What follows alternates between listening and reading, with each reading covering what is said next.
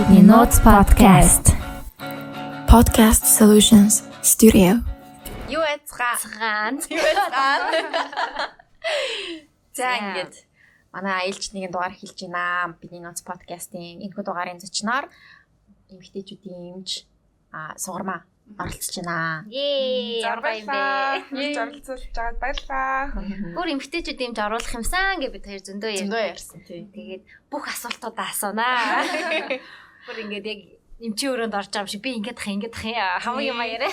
Тэгэрээ. Тэгэд манай эрэгтэй сонсогч гэсэн бас энэ дугаарыг сонсоорой. Бас найз охиндоо ирээдүйн найз охиндоо. Охиндоо. охиндоо ч гэсэн бас хэрэгтэй мэдээлүүд авах гэж мэдэж байна.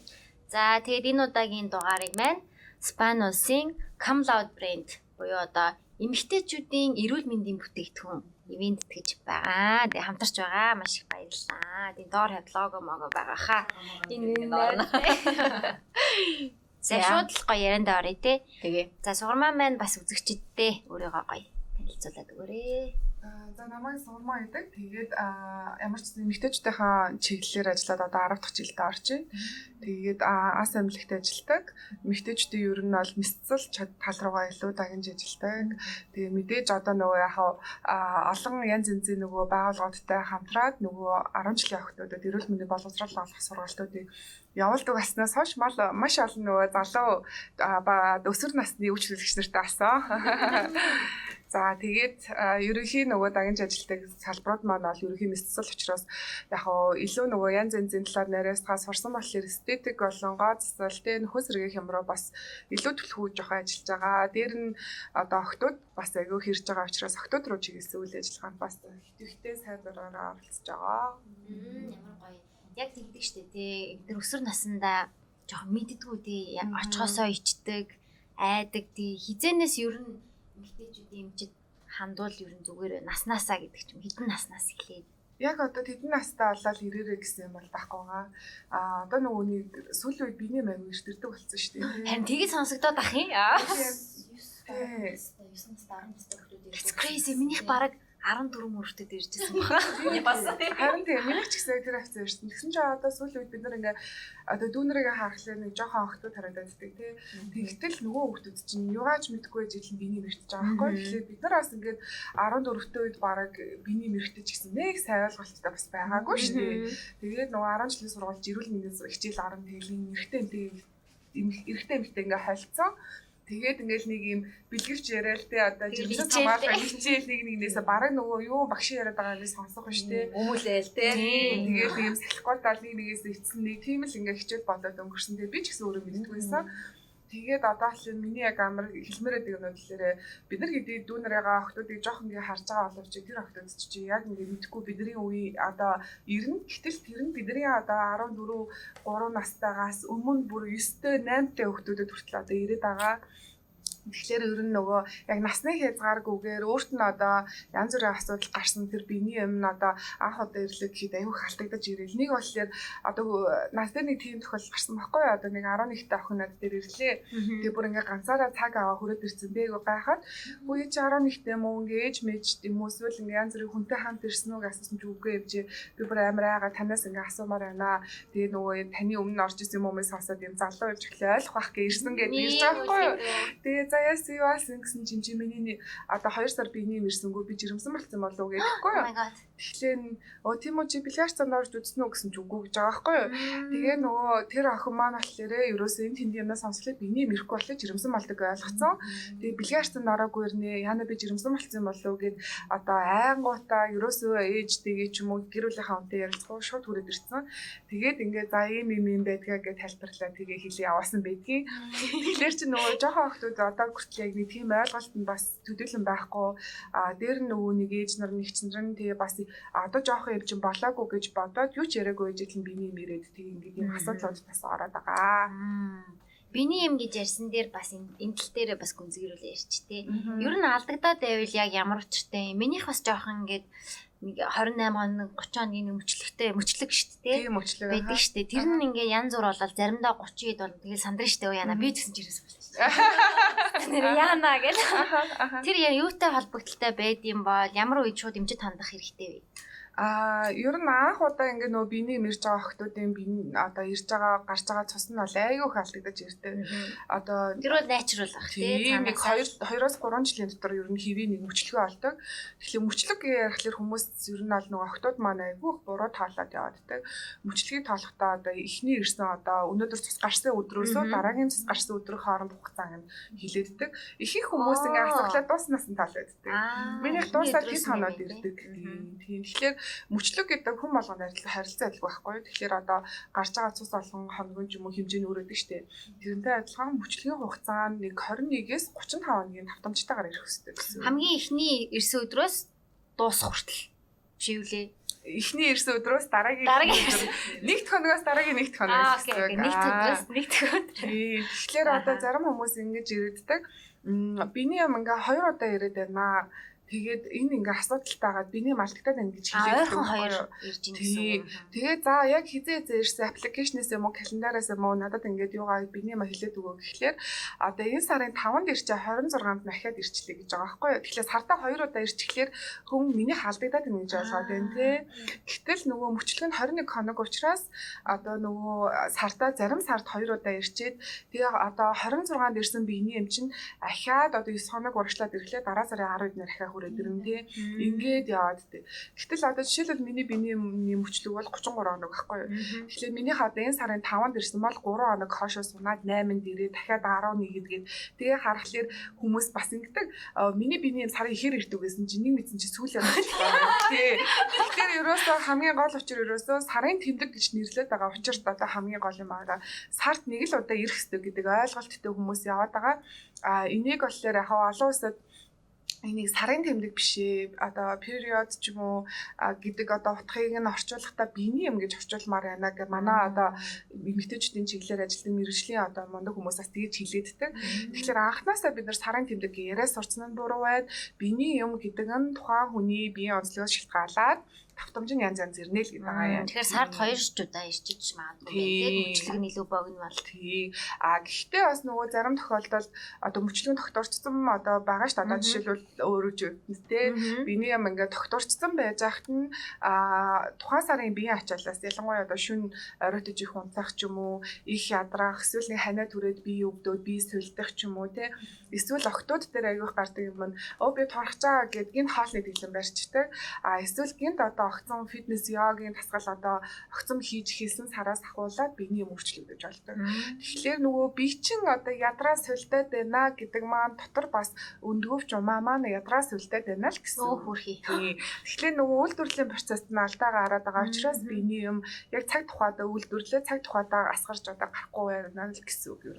Гэтэ буцаад ингээд амьдралын хэвийн юмд орчхоор аяанда өөрөө хэвийн Тий, байдалд 2-оос 3 сарын дотор ер нь хийм болчтой. Гэтэл байнгын одоо ер нь бол 3-аас дээш сар биений байнга алдагдaltaй ирээд байвал заавал нөө инжид үзүүлээд янз бүрийн одоо жишээлбэл өндөвчний уйлахаа ч юм уу тий а эсвэл умаа дээр янз бүрийн үүсгөр үүсгэх ч гэдэг юм уу тиймэрхүү асуудлууд өвчний шалтгаан байна уу гэдгээ үзүүлж иж л мэдэх боломжтой. А бас нэг иймэрхүү асуултууд харагдаад байсан. Одоо синдрийн кейс дээр жишээ нь жирэмсэн дундуур нь олон жирэмсэн болчихор чинь юм ирэхгүй шүү дээ тий. Тэнгүүд тэр хоорондоо ерөөсөө ирсэнгүү мэрсэнгүү гэсэн юмнууд бас харагдаад байсан. Тиймэрхүү тохиолдлууд байд юм. Одоо жишээ нь синдэр өөрийнхөө экспириенсээс хавалцаач би биений юмны эдгээр өдрүүдийнхаа биний мэрэг үжил болж байна. ямар сонирхолтой. Аа төрөөд Тэгээ одоо докторууд 3 сар болж байгаа байхгүй юу? Аа Тэгэхээр яг жил ер нь бол биний мэрэг үлэн л та. Аха. Тэгэхээр угаасаа нөгөө хүн чинь ихлэ жирэмсэн болоо биений мэрхгүй жирэмсний дараа тэр нөгөө жирэмсэн болсон байсан дааварч айгу ингээд нэг юм өөрчлөгдөж байгаа шүү дээ тий буцаа жирэмсэн биш хүн болох ч шүү дээ тэгэхээр тэр донд ингээд нэг юм тасан цогцох процесс юм явагдаж байна тэгэнгүүт давхар одоо хүүхд төхүүлж байгаа гэдэг одоо тэр дааврын өөрчлөлт эднэр ингээд хойлдоод ирэхлээр а тэгээд давхар бид нар чинь шүн босоо хүүхдээ одоо хөхүүлэх ч юм уу тий. Нэг давхараас ядраад байгаа байхгүй тэгэхээр энэ гурван хүчин зүйлээс одоо жирэмсэн байж байгаа жирэмсэн биш болж байгаа даавар. Тэгээд нөгөө хөл үеийн даавар. Тэгээд жирэм одоо төрснөө дараах ядаргаа гэсэн энэ гурван юмнаас болоод а биений юм одоо эрх нь харилцаа адил байдаг гэсэн үг. Тэгэхээр ер нь бол төрөөд нэг жилийн дотор биений юм эрх байхыг хэвэн гэж үздэг. Гэхдээ энэ дундаа скол алт магадлалыг үлдээдэг. Яг тэр үед би бас яаж хамгаалах хэрэгтэй бол гэдэг бас гайхал байна л да. Айгу амар агаа надад болоо. Нөгөө дохио маань байхгүй болсон. Анх ямар ч гэсэн хүүхдээ төрүүлчихэд аа яг дараа жилийнх нь манай хүүхдийн нэг насны аягаар миний биений мэрчсэн. Аха. Яг яг жилийн дараа ирчихсэн. Гоё юм агтай жилийн үе ирэхгүй байх ёо. Амар гоё яасан, надад амар гоё яасан. Тэгээ яаж явж тэр үед нэг гол алдчихаагүй юм тий. Тэгээд тэгээд дараа нас жирэмслээд тэгээд аа тэрний дараа болохоор биений юм болохоор нэг 5 6 сарын дараа илүү ирчихсэн бас. Ерөнхийдөө нэг тийм. Одоо бас яхан бол бүү мэд. Өөрөө тэгээ 3 төрсөн гэсэн үг. Тэгээ 3 төрсөн. Вау, ямар талаг ямар нэг. Тэгж харагдахгүй байгаас таа. Тэрс тэгж харагдахгүй байна тий. Бис нэг түрүү 3 сар эхлэв. Вау гээ хараасаа. Тэгээ яг биний юм тэгэхээр саний гэсэн шалтгаанаас болж байгаа. Гэхдээ нөгөө аа угаасаа ирэх болоогүй мэн гэж бодоо явж итэл цаан чи өндөвч чи ингээ ажиллаад хилцэн явж ийл жирэмсэн болох магадaltaй ээжлэг. Тэгээ биний мэрээг байхдаа жирэмсэн болоод өргөжлүүлээд биний мэрээг байгаа гэж бодоодсон чи 2 3 сартай жирэмсэн болсон. Йоо яраа. Тийм тохиолдлууд харин байдгийн бэ. Айгуу хурдан угсраж ирэмсэн болчдөг тий. Өндөвч аягуулсаа үйл ажиллагаа сайтай байна л гэсэн үг. Тэгэхээр нөгөө биний мэрээг байгаа ч гэсэн эхад харуулад биний мэрэх болж гин үү өндөвч маань ажиллаж гин үү гэдгийг шалгаад хэрвээ ажиллаад эхэлсэн байна гэх юм бол одоо биний хэмжээнд дунджаар тэдэн хоногийн дараа ирчим ирэхээр байна. Тэ эсвэл энэ сард бол угаасаа ирэхгүй байна гэдгийг одоо шалгахч болно гэсэн. Тэгэхээр за энэ сардаа чи бол нэг 30 хоногтой жирэмслэхгүй мэй дараагийн сарныг шалгаж үзье тий. Ингээд нэг юм сартаа нэг удаа яхад харуулад одоо хамгаалт хэрэглэхгүйгээр яваад иж болно. А гэтэл өндөвч ерөн жоохон ажиллаад хэлсэн байх шүү. Ер нь над чин ирэх төгч байгаагийн шин шүү гэх юм бол наана нь одоо жирэмсэд хамгаалах аргуудаас сонгоод ярилцаад явж болно. Хэрэгжилж болно. Гэхдээ нөгөө хөл байгаа үед ялангуяа янз бүрийн даавар ямиг бол бид нэр хийхдээ хоригддаг. Хөхнөөс үгээр нөгөө даавар маань дамждаг учраас тий одоо хүүхдэд бид нэр одоо тэр хүүхд чинь нөгөө илэг одоо цус ялгаруулах үйл ажиллагаа тархлаа тогтолцоо бүрэн хөгжөөг багт нь янз янзын одоо юм даавар ямиг одоо хөхнөөс үгээр өгч болохгүй. Дээр нь одоо эрэгтэй хүүхд хөлж ийж одоо эмэгтэй даавар тасуугаад гэж болохгүй ч гэдэг юм уу тий. Тиймэрхүү юмнууд байдаг учраас эмэгтэй хүний витамин витамин ууж болохгүй нь шүү дээ. А яхаа витамин бол нэг өөр асуудал. Даавар гэхлээр арай өөр болчиход. Даавар гэхлээр ч одоо эрэгтэй хүнээс бид нарыг эмэгтэй хүнийг ялгаж өгдөг. Тестостерон. Эстроген гэдэг дааврын юмнууд байгаа шүү дээ. Тэгэхээр нөгөө хамгаалдаг юмнууд чинь нөгөө эстроген дааврын нөгөө агуулмжтай байдаг учраас бид нөгөө хөхнөөс өгөөр эрэгтэй хүүхдэд дандаа эстроген даавар өгөөд өгч болохгүй байхгүй. Тэгэхээр хөл үед одоо ер нь аль ихэнх юмнууд хариот байдаг. Уул нь бол хөл үед дуудаг тийм юм байсан. Гэхдээ одоо ковидоос өмнө тасраад одоо аягүй болж байгаа тийм. Тэгэд хөхөө эрэгтэй хүүхдээ хөхүүлж байхдаа эмэгтэй даавар дааврын юм уугаад байвал манай хүүхдэд эмэгтэй эстрожен ороод байж тийм орох боломжтой гэсэн үг. Одоо биеинд нь өөрчлөлт орох. Тэгээ биеинд нь өөрчлөлт ороод тэгээд том болоод тэр хүүхэд бэлгийн чиг хандлага бол яг шууд бол нөлөөлөл бол байхгүй л тий. Гэхдээ одоо тэрийг бол яг ингээ баталгаатай судалсан судалгаа бол байхгүй байгаа. Аа тэгэхээр тэр чинь амар рисктэй байгаа байхгүй. Тэгээ хүүхдэд одоо ингээд дааврын юм уулгаж байгаа. Нэг талын даавар баг илүү болчихно л гэдэг чинь өөрөөсөө зэрэг байна. Ядаж батган батг гэлстэй зөндөө асуудал байсан. Тэгээд тэр нөгөө одоо дааврын юм чи илэг очоод нөгөө задлаад хоргож үлдэг үүрэгтэй байхгүй. Гэтэл тэр нөгөө жоохон хүүхд чинь тэр үйл ажиллагаа нь одоо өхнөөс үгээл одоо боловсруулж байгаа байхад нь өөр хүчтэй юм өгчлөөр бас болдгоо. Тэгээ одоо тэр байтугай жоох хөвгтөлтгөө бид нар ч гэсэн одоо ингэж жирэмсээс хамгаалах даавар юм уу жахад цус өтгөрөгч гэдэг юм уу те даралт ихсэх. Тэгээ одоо нөгөө дааврын тэнцвэргүй байдал болоод нэг байнгын биений мэрэж байгаа юм шиг ууртаа аштай болох ч гэдэг юм уу те. Тийм юмнууд нөлөөлдөг учраас ер нь бол хэрэгжилж болохгүй л гэдэг юм шиг. За яг дараагийн сэдврүүг айгүй эвтэйхэн орчлоо тий яг жимсэлтээс хэрхэн хамгаалах вэ? Тэрнээс өмнө яг биений өмнө дээрээ дуусгаад нэг ийм асуулт байсан биений юм их ирэх одоо хэмжээ нь их ирэх бага ирэх энэ өндөгний одоо жирэмслэн жирэмслэл жирэмсэн болоход нөлөөлдөг үү одоо бага ирдэг бол жирэмсэн бага болно гэдэг юм уу те тиймэрхүү юмтай холбоо хамаарал байдаг уу А ер нь бол хэвийн биений юм гэхлээр одоо нөгөө настай холбоотой янз янз байгаа. Одоо нөгөө бид нэр 17 8 та байхад одоо бараг 7 хоног ч юм уу айгүй цэс гараад тэ 20 дтай болохлээр нөгөө тэнэг 4 мөрөө хоног 5 хоног болоо 30 дтай болоод ирэхлээр нэг 3-аас 4 хоног ч юм уу тэгэл 40 гараад ирэхлээр 2 3 хоног тэгээ цэвэршилт рүүгээ төгсөж байгаа байхгүй. Тэгэхээр нөгөө хамгийн ихээсээ ингээ багасаад багасаад явдаг гэсэн.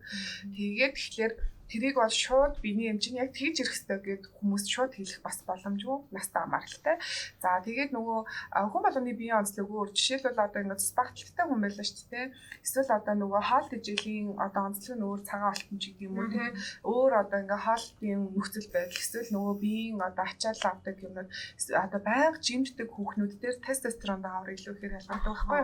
Тэгэхээр биений нэг хэмжээ амар багаар ирэх бас боломжтой гэсэн Тэгэхээр нөгөө тухайн хүнээс шалтгаалаад амьдралын хэв маяг үндсэн суурнаас нь шалтгаалаад гарч байгаа тусны харилцаа гэдэг байж болно. Тэр нь шууд одоо биений баг эрхлээрээ жирэмсэн болох магадлал багтаа гэсэн үг бол бас биш. Нэг шууд хамаарлал байхгүй юм тий. А гол нь нөгөө сайкл нь буюу одоо нөгөө мөчлөг нь доктортойгоор л ирээд байвал ер нь дэчүү гэж ойлгож байна. Тэгэхээр сайкла мэдхийн тулд нөгөө заавал нөгөө аппликейшн ч юм уу те эсвэл нэг юм ядаж утасныхаа календар дээр ирсэн өдрүүдэд ингээд тэмдэглэж аваад тэгээ ингээд нөгөө тоолоод үзэн штэ. За энэ сарын одоо 3 сарын миний биений юмны мөчлөг маань одоо 25 хоногт байсан байна. 4 сарын хоорондох нь 26, 5 сарынх нь ийм байна гэд ингээ 6 сарын дундчиг аваад үзлээ. Нэгээс 2 хоног хэлбэлцэж байгаа юм хэвэн бидэг байхгүй эсвэл нэг 3-аас 4 хоног манай хэлбэлзээд байвал тухайн сард чи би яалаа, энэ сард чи ер нь нэг нэлээ оройтглоо, стресстэй байлуу, те өвдлөө, хавтлуу гэдгээ бодоод а хэлбэлцэл айгүй олон хоног 5-аас 7 хоногийн зайтай өөр өөр ирээд байвал ер нь нэг шалгуулж үзэх хэрэгтэй гэсэн. Миний юм ер нь жоох айгүй баг юм. Аа. Тэгэхэд би бас за та ер нь жимсэн болох юм биш гэж бодсон юм бас гайгүй юм шиг байна те. Гол нь мөчлөгөө л харах хэрэгтэй юм байна. Тэгээд бас нэг тийм юм яриа сонссон юм л да. Яг худлаа юу гэдэг одоо асууя. Аа олон ингэж ирэмслээд биений өмнө ирэхгүй байхаар одоо ингээд залуучдаг гэх юм одоо ингээд арай ингээд хурдан хөшөрхөөс арай гайгүй одоо арай удаан яадаг ч юм уу тиймэрхүү юмны хүмүүс яриад байсан. Аха. Аа ер нь яг жирэмслэн гэдэг аа чинь юуна юунаас жирэмслэх гэхээр бит хоёр одоо эмэгтэй хүмүүс юм хоёр өндөвч байгаа байхгүй баруун зүүнгээд. Тэгэхээр энэ хоёр одоо өндөвчний нийлээд одоо надад зураг байгаа. Агуулга 100% нөөцтэй байдаг гэсэн үг. Өө тийм яг наад хоёр чинь наад хоёр жижигхэн бондгоор юм байна. Голынх нь умаа гэсэн үг тийм. Хүмүүс умаагс тав гэж ярьдаг. Важайна. Важайна инээ. Оо важайна. Харин хүмүүс Тэгээ uterus гэдэг байгаа энэ хэсэг нь нөгөө маа хэсэг маань энэ хэсэг бэлгээр стандарт өвтрээ хэсэг. Тэгээ энэ хоёр талын нэг хоёр цагаан өндгөвч хэсэг. Тэгэхээр энэ өндгөвчн дээр бид нар ээжээсээ төрөхдөө ийм одоо нөөцтэй төрдөг байхгүй юу? Тэгэхээр хүм болгоны нөөц янз янз байдаг. Заримд нь илүү бага байдаг, заримд нь дундад, заримд нь их. Тэгэхээр нөөц нь бага байх юм бол одоо одоо цэвэршил дараа эрт явагдана гэсэн. Нөөцөө эрт хэрэглээд дуусчих гэсэн. Тэгэхээр нөгөө хүм болгон нэг одоо цэвэршдэг нас нь яг тоочны нас бол байдгүй. Ерөнхийдөө хаа статистикээр дундажлаад аваад үзлээ. Энэ гэхдээ ковидын өмнөх судалгаа Монголын. Тэгээ үзэхэд бол 49.2 моёр гэж гарч ирсэн. Айгу гайгүй шүү дээ. Аа тэгэнгүүт энийг одоо бусад орныхтай харьцуулаад үзэхлээр бас арай одоо хоошоо бид нэр цэвэршээд байгаа юм шиг санагдаад байгаа. Тэгээд яагаад тэгж юм гэхлээр нөгөө олон төрөлттэй холбоотой бас байдаг. Одоо жишээлбэл одоо Азийн орнуудын дундаж төрөл Солонгос маласын дундаж төрөлт ч юм уу одоо бараг нэгээсээ дошоо бууцсан тий одоо хосууд бараг ингээ хүүхдтэй болох үсгээ болцсон. Гэтэл Монгол дундаж төрөлд бол нэг 2.1 хэдтэй ч юм уу тий. Айлаа дундаж айлууд ер нь нэг 2 хүүхдтэй байгаад гэдэг ч юм уу. Тэгэхээр энэ нөгөө жирэмслээд байгаа гэдэг байгаа юм нь бид нар биений эмэрхүү сая нөгөө жил боллоо гэж тий тэр хугацаанд нөгөөнийг нөөцөөс чинь ашиглахдаггүй байгаа гэсэн. Чиний өдөрний нөөц зур амар байгаа байна. Аа тэгэхээр яг нөгөө шууд ихтэй яг амар хөвгшрөлттэй 100% холбоотой бол биш. Гэхдээ яг өндөвч сайн ажиллаж байгаа гэж чинь строган даавар сайн үйлдвэрлэдэг бидний эмгтээлэг байлгах те арс ус хумас жирэмсэн болох чадвар те биений юм одоо нөгөө хоошо цэвэрших гэдэг бүх юмд бол холбоотой. Аа гэхдээ нөгөө нэг нөөц багтай эсвэл эрт цэвэршиж байгаа гэдгээр хүмүүс болохоор би амар эрэгтэй шүү муухай болох уу цэвэршмээргүй байна гэж аяух боддог. Тэгэхээр тэр юм бол болдоггүй. Эрэгтэй хүмүүс ч гэсэн одоо их нэрийгээ одоо цэвэршил боллоо эсвэл одоо ээжигээ цэвэршил болохоор амар юм өөрчлөгдчих юм шиг бодогддаг. Бидний харагдах үзмж бол нэгээрээ л байна. А яг тодорхой хэмжээгээр нөгөө жирэмсэн болохоор эсвэл биений мэрхлээ нөгөө дааврын энэ хэлбэлцлээс болоод нэг юм жоохон уур уцаартай болох юм уу? Жоохон олон хоног үргэлжлэх магадaltaй цэвэршил болоод ирэх юм бол Тэгэхээр тухайн үед нэмчид хандаа зөв одоо арга хэмжээгээ аваад эхлэх юм бол тэр асуудал ямар ч одоо тийм зөвөргүйгээр цэвэршлээд давж болох боломжтой байдаг. За тэгээ сая гол юм нь юу ярьж байлаа? Өндөвчний нөөц ярьж байсан. Ахаа тэгэхээр нөгөө одоо тодорхой хэмжээгээр өндөвчний нөөц арай багтаа хүн байж болно шүү дээ. Тэрийг бол ерөөсөө үздэг юм нь болохоор цэсний шинжилгээгээр нөөцийг нь ерөнхийдөө настаа харьцуулаад харчдаг гэсэн. Тэгэхээр одоо ингээд одоо манай сүүлийн үеийн бас охтууд илүү хожиж ирэмсэлдэг ч юм уу те арай бас нэг юм өөр болоод байгаа. Тэгэхээр харахаар за одоо жишээлбэл одоо 35 тай тэгээ жирэмслээгүй эмхтэй байлаа гэж бодоход үндгээс нь нөөц юу заавал нэг шалгуулчих хэрэгтэй. Тэгэхээр 35 тай одоо магадгүй за 35 тай гэж байгаа биш гэхдээ ер нь 35 тай 3 400 одоо энэ хүний хажууд л одоо төрөөгүй хүмүүс маань үндгээс нөөцөө баян одоо сар алган ашигласан гэсэн үг тий. Гэтэл нөгөө одоо 3 дуудаа төрсэн юм маань 3 удаа биний юм маань ирэхгүй тий ингээд энэ хугацаанд л илүү сэвлэдсэн хадгалагдаад Чи бараг 4 жилийн нөөц надаас илүү. Гэхдээ үндсэн нөөц маань төрөлхийн нөөц маань ямар байгааг мэдэхгүй шүү дээ. Магадгүй илүү их нөөцтэй байгаа бол ямар баг юм шиг байхаа. Баг юм шиг мэдрэл төрөөс. Нөөц нь баг баг байна их байна гэдгийг одоо биний юм ирж байгаагаар мэдчих болохгүй юу. Болохгүй ч Тэр бол баримжаа биш юм байна. Одоо их э, цус гарна их. Тэр ерөөсөө цусны шинжилгээ л өгж мэдх юм биш За 30 насныхаа төрсөн өдөр юу хийхээ мэдэж авлаа. Ер нь нэг үзчих хэрэгтэй. Тэгээд а үнэхээр одоо нэг юм 35 тай тэгээ яг найз луу яг гэр бүл зохиох тэгээ хүүхдтэй болоход бэлэн биш ч юм уу одоо хамтрагч байхгүй тэр байгаа тохиолдолд бол нөөцөө үзээд үнэхээр баг байх юм бол эрт үед нь үндгээсийг аваад хадгалдаг. Тэгээ Монгол тийм үйлчлэгээ байгаа юу? Тэгэхээр тийм юм аваа хадгалуулчлаа гэхэд магадгүй дараа нь ингээд хүнтэй суугаа. За яг одоо жирэмслэх гэсэн чинь нөөц нь дуусчих ч юм уу тий. Эсвэл нөөц нь бага байгаа жирэмслэхгүй байх юм бол өмнө нь тэр аваа хадгалсан эсээ ашиглаад өөрийнхөө генийг агуулсан тэг хүүхдтэй болох боломжтой байсан гэсэн. А тэр тэр өндгөөр би өөрөө жирэмсэн болж болно шүү дээ. Суулгачдаг шүү Суулган дээ. тий. Аа тэгээд нэг бас даваа талтай минь юу вэ гэхэлэр одоо бид нар бидний үндгээсийг бид нартай адилхан хөвшөрдөг гэсэн үг. Тэгэхээр нөгөө одоо 40-оос хоошоо жирэмслэх ерөн жоох эрсдэлтэй гэж хэлдэг байхгүй юм шиг. Яагаад тэгэхээр м, үндгээс маань одоо өнөөдрийн одоо жишээлбэл өнөөдрийн жоохот тэ 20-той сугармаа одоо 40-той сугармаа хоёрын хооронд би физиологийн хувьд бол ер нь аль мэдээж ялгаа гарна. Тэр хоёрыг уралдуулад гүйлгээд фитнес хийлгэл хин нь илүү ачааллыг хийх тэсгүүл арай залуу нь тий. Тэгэхээр нөгөө нэг үндгээс маань бас яг тэгж хөшөрч идэг учраас тэр хугацаанд одоо жирэмсэн боллоо гэхэлэр одоо эм- эмэгтэй үндгээс эрэгтэй эс хоёр нийлээд үр тогтоогоод ингээд өсөд хуваагдаа явах явцдаа ямар нэгэн алдаа гарах магадaltaй болчтой.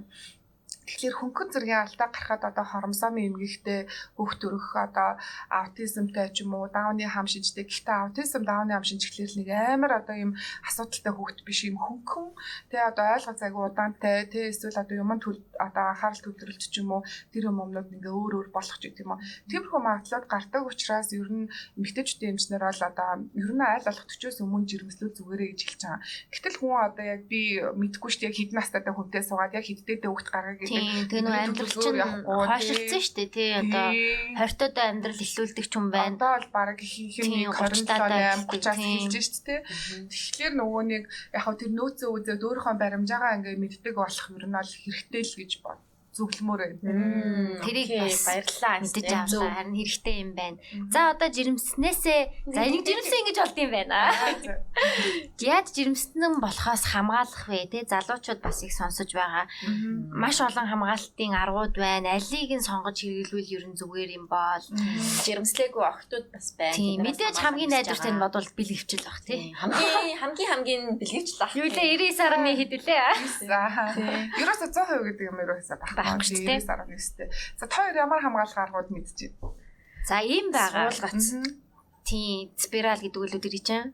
Суулгац чи өөр юм уу? Суулгац чи энэ чинь нэ. Спираль гэж байгаа. Одоо ийм дугуй хэлбэртэй байгаа. Тэ үсэг шиг байгаа.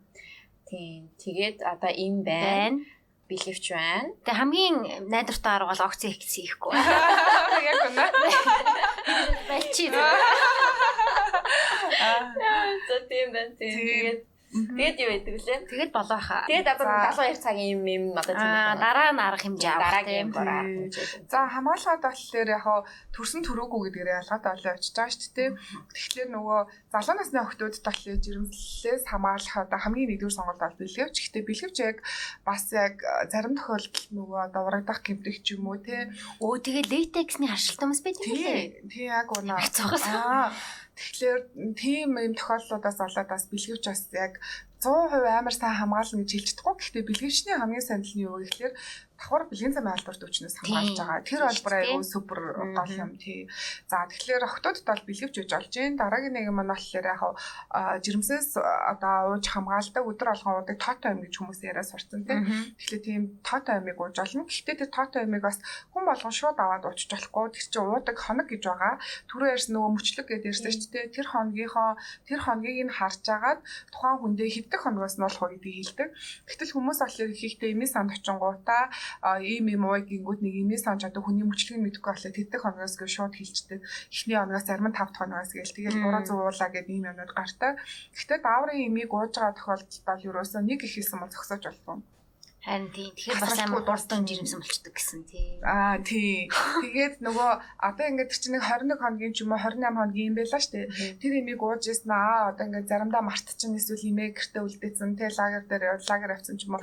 Тэр тохиолдолд имээ мартчих юм бол тэр хугацаанд нь одоо гинт цус гарах магадaltaй болчдөг. Нөгөө миний мэрх болоог байгаа штэ. Гэтэл гинт цус гарна нөгөөх нь тогтохгүй байх ч юм уу. Эсвэл тэр хугацаанд жирэмсэн болох гэдэг эрсдлүүдтэй. Тэгэхээр аягүй сайн хариуцлагатай авах хэрэгтэй имийг бол тэгээд имээ имийг уухтаа ерөнхийдөө нөгөө имийн гаж нөлөө нь яаж илэрдэг вэ гэхлээр дотор мохоо оргих ч юм уу бөөлж сүрэх гэдэг гаж нөлөөтэй учраас оройн цагаар тэгээ тогтмол цагтаа уувал илүү одоо нэг даавар чинь тогтмол байнга биеинд орж ирэхлээр биеинд илүү нөгөө боловсруулахад болон одоо өөрчлөлтөнд алдаа гардаг гэсэн. За тэгэхээр тийм даавар юм байж болно. Гэхдээ уухтаа уул нь бол эмчит аяг үзүүлээд эмч нь тухайн хүний одоо насны онцлог болон тэр өндөвч болон умаа дээр бүтцийн өөрчлөлт байна уу тий тэр имийг харж агаад ямар хуу тунтай юм илүү зүгээр вэ гэдэг Аа, тунгийн бас өөр өөр өөр тийм. За тэгэхээр тийм юм байж болж байна. За дараагийн нэг арга нь бол спрал байгаа. Тэгэхээр түрүүн үнд ч гэсэн тавьдаг спрал гэж байгаа тий. Охтын спрал гэдэг нэртэй. Тэгэхээр зарим охтууд орж ирээд нөгөө айгүй мэдлэгтэй болсон шүү дээ манай охтууд. Тийм одоо миний хараад бараг юм 30 та юм уу 40 та эмэгтэйчүүдээс бараг 10 20 та охтууд амар мэдлэг мэдээ сайтай болсон. Орж ирээ шууд юм ярихлаар шууд ойлгодог. Эсвэл шууд дараагийн асуултаа асуудаг тий. За спрал аял хоёлаа зүгээр гэж бодож ирэхлээр аль одоо ийм ийм хэлбэр гээ сая ингээд тий. Өөрөөхөө цаграг темэг ярьлаа шүү дээ. Тэгэхээр надад аль нь зүгээр гэж бодож ийн ч гэдэг юм уу шууд гоё ингээ асуудаг болсон. Тэгэхээр нөгөө а октод маань ингээ асуугаас за чи би тэр цаграан тавилж болох юм уу эсвэл ингээ тэгийн тавилж болох уу ер нь айл хэлбэрийн зүгээр ингээд а төрөөг бол огт спрал тавина Тэгэхээр нөгөө төрж үзээгүй умаа гэдэг чинь арай юм харцангуй жижигхэн төрн гэдэг чинь юм одоо жирэмслээд юм том умаа ингээд сунаад те буцаад агшаад ирж байгаа учраас нөгөө төрөөгүй нэг том бол харцангуй умаа нарай том байдаг гэсэн үг. Тэгээд харьцангуй хэлбэрийнхаа хувьд нь одоо нөгөө спрал давшлахгүй ч юм уу одоо удаан хугацаанд сайн тогтцтой байхын тулд арай одоо нөө төрсэн хүний спралуудаас түрүүний жишээлбэл тэр тейлбрийг бол хийхдээ бол тавьдаг гэсэн үг аа. Тэгэхээр түрүүг охтууд манай сонголт угаасаа байхгүй спрал гэх юм бол охтын спрал тавина. За спрал тавингээ сонсчихлоор л хүмүүс амар өвддөг те ста нэрэ юу тавих гээд байгаа юм бэ те хаана тавих гээд байгаа юм бэ Тэгээ тэгдэг. Тэгэхээр спрал тавих уул нь бол амар тийм хэцүү ч юм уу тийм айгаад тахаар юм бол биш. Миний хаар бол гайгүй гэхдээ хаа өөрөө юм чөлөө тэгж байгаа. Тэгэнгүүт спрал тавих процесс ерөнхийдөө бол 30 30 секундээс 1 минутын хооронд л үргэлж. Оо тийм үү. Тэгэхээр нөгөө анханасаа нөгөө одоо хүмүүс маань өөрөө айгуу сайн ойлголттой. Тэгээд нөгөө хийж байгаа процедураа эмчин сайхан тайлбарлаад хэлээд өгчвөл за одоо ингэдэж шүйний үед нь жоохон биеэ суллаад өгчөрөө тэгвэл хоёлоо удахгүй дуусна ч гэдэг юм уу. Тэрийг ойлголттой байхлаэр одоо нөгөө юм айцгүй болохоор хүн одоо биеэ сул тавьчих юм бол хийж байгаа эмчин айгуу хурдан юм а хийдэг. Тэгэхгүй бол ерөөсөө л нөгөө орон дээр гараад хамаг юм чангалаа лайгаал тэг ингээл бүр ингээл хамаг юмас базаал хэлдэг байхгүй юу. Тэгэхээр чи нөгөө хамаг булчин ингээд чангарчаад тэгэхээр нөгөө спрала оруулах гад одоо умаа хүзүүгээд юмар ордог тэр бас булчин байдаг байхгүй юу. Тэгэхээр тэр булчингаас нь одоо ингээд татах ч юм уу юм хийхэд айгүй хэцүү чангарчаа хаагдчихад байдаг. Тэгэхээр нөгөө яг би сэтгэлийн хувьд айгүй зүгээр өөрийгөө бэлдсэн эмчээс айгүй сайн зөвлөгөө авсан эмчин ч гэсэн харилцан ингээд нэг юм ярилцаад өнгөрөх хугацаанд бол тавилчдаг. Тэгээ хүмүүс тавьсныхаа дараа өө уул гайгүй юм биш хүмүүс амар юм бичсэн бараг муу гэж байгаа юм шиг л болчихсон. Стагагээл тэгээд тэгэхээр ер нь төрөг охтууд бол иймэрхүү сонголтуудыг хэлнэ. Бэлгэвч а жирэмснээс одоо хамгаалдаг одоо сар алгон өдөр алган удаг тоотой юм. Тэгээ огт спрал. Аа энэ одоо им гэдэг чинь яаж эдгээр ер нь жирэмснээс хамгаалаад байгаа. Им бол яаж ажиллаад байгаа юм те? Ажиллагаа нь яг юу яа? Одоо би илүү ингээд одоо бэлгийн хайцанд ороод эрэгтэй хүний сперм орж ирэнгүүт тэр юм яаж ч ойлгомжтой те? Тосч аваад. Тосч аваад ингээд бүгдийг аваад явчихна а им болохоор ингээд Тийм яг яаж гормон юм ингээд эстрожен үлээ юм өгөөд байгаа байлоо. Аа өндгөөсний нөгөө нэг боловсралт нөгөө өндгөөс гээд түрүү нөөц өгдөг ярьсан шүү дээ. Тэр нөөцөөс ч одоо сар алгон ингээд нэг нэг эс нь ингээд одоо том хэмжээнд хүрээд хагарч байгаа байхгүй юу. Тэр юм хагарах үед нөгөө бидний өндгөөс гараад ирсэн. Тэгэхээр яг тэрийг хагарсан үед орох юм бол жирэмсэн болох боломжтой гэсэн.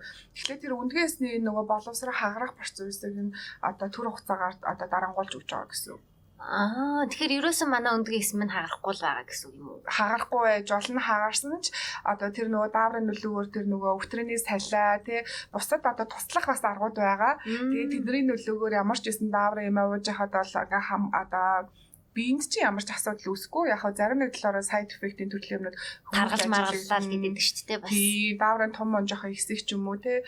Тиймэрхүү өөрчлөлт идэх туршил жоохон ихсэх ч юм уу. Эсвэл дотор мухаар өгөх бөөлж сүрэг толгоо өвдөх ч юм уу. Тиймэрхүү нэг жоохон юмнууд бол ажиглагдаж болно. Тэгэхээр эмээ яг зөв цагтаа таслахгүй дундаас нь хаяхгүй байгаа тохиолдол яг 99.9% хамгаалж байгаа гэсэн.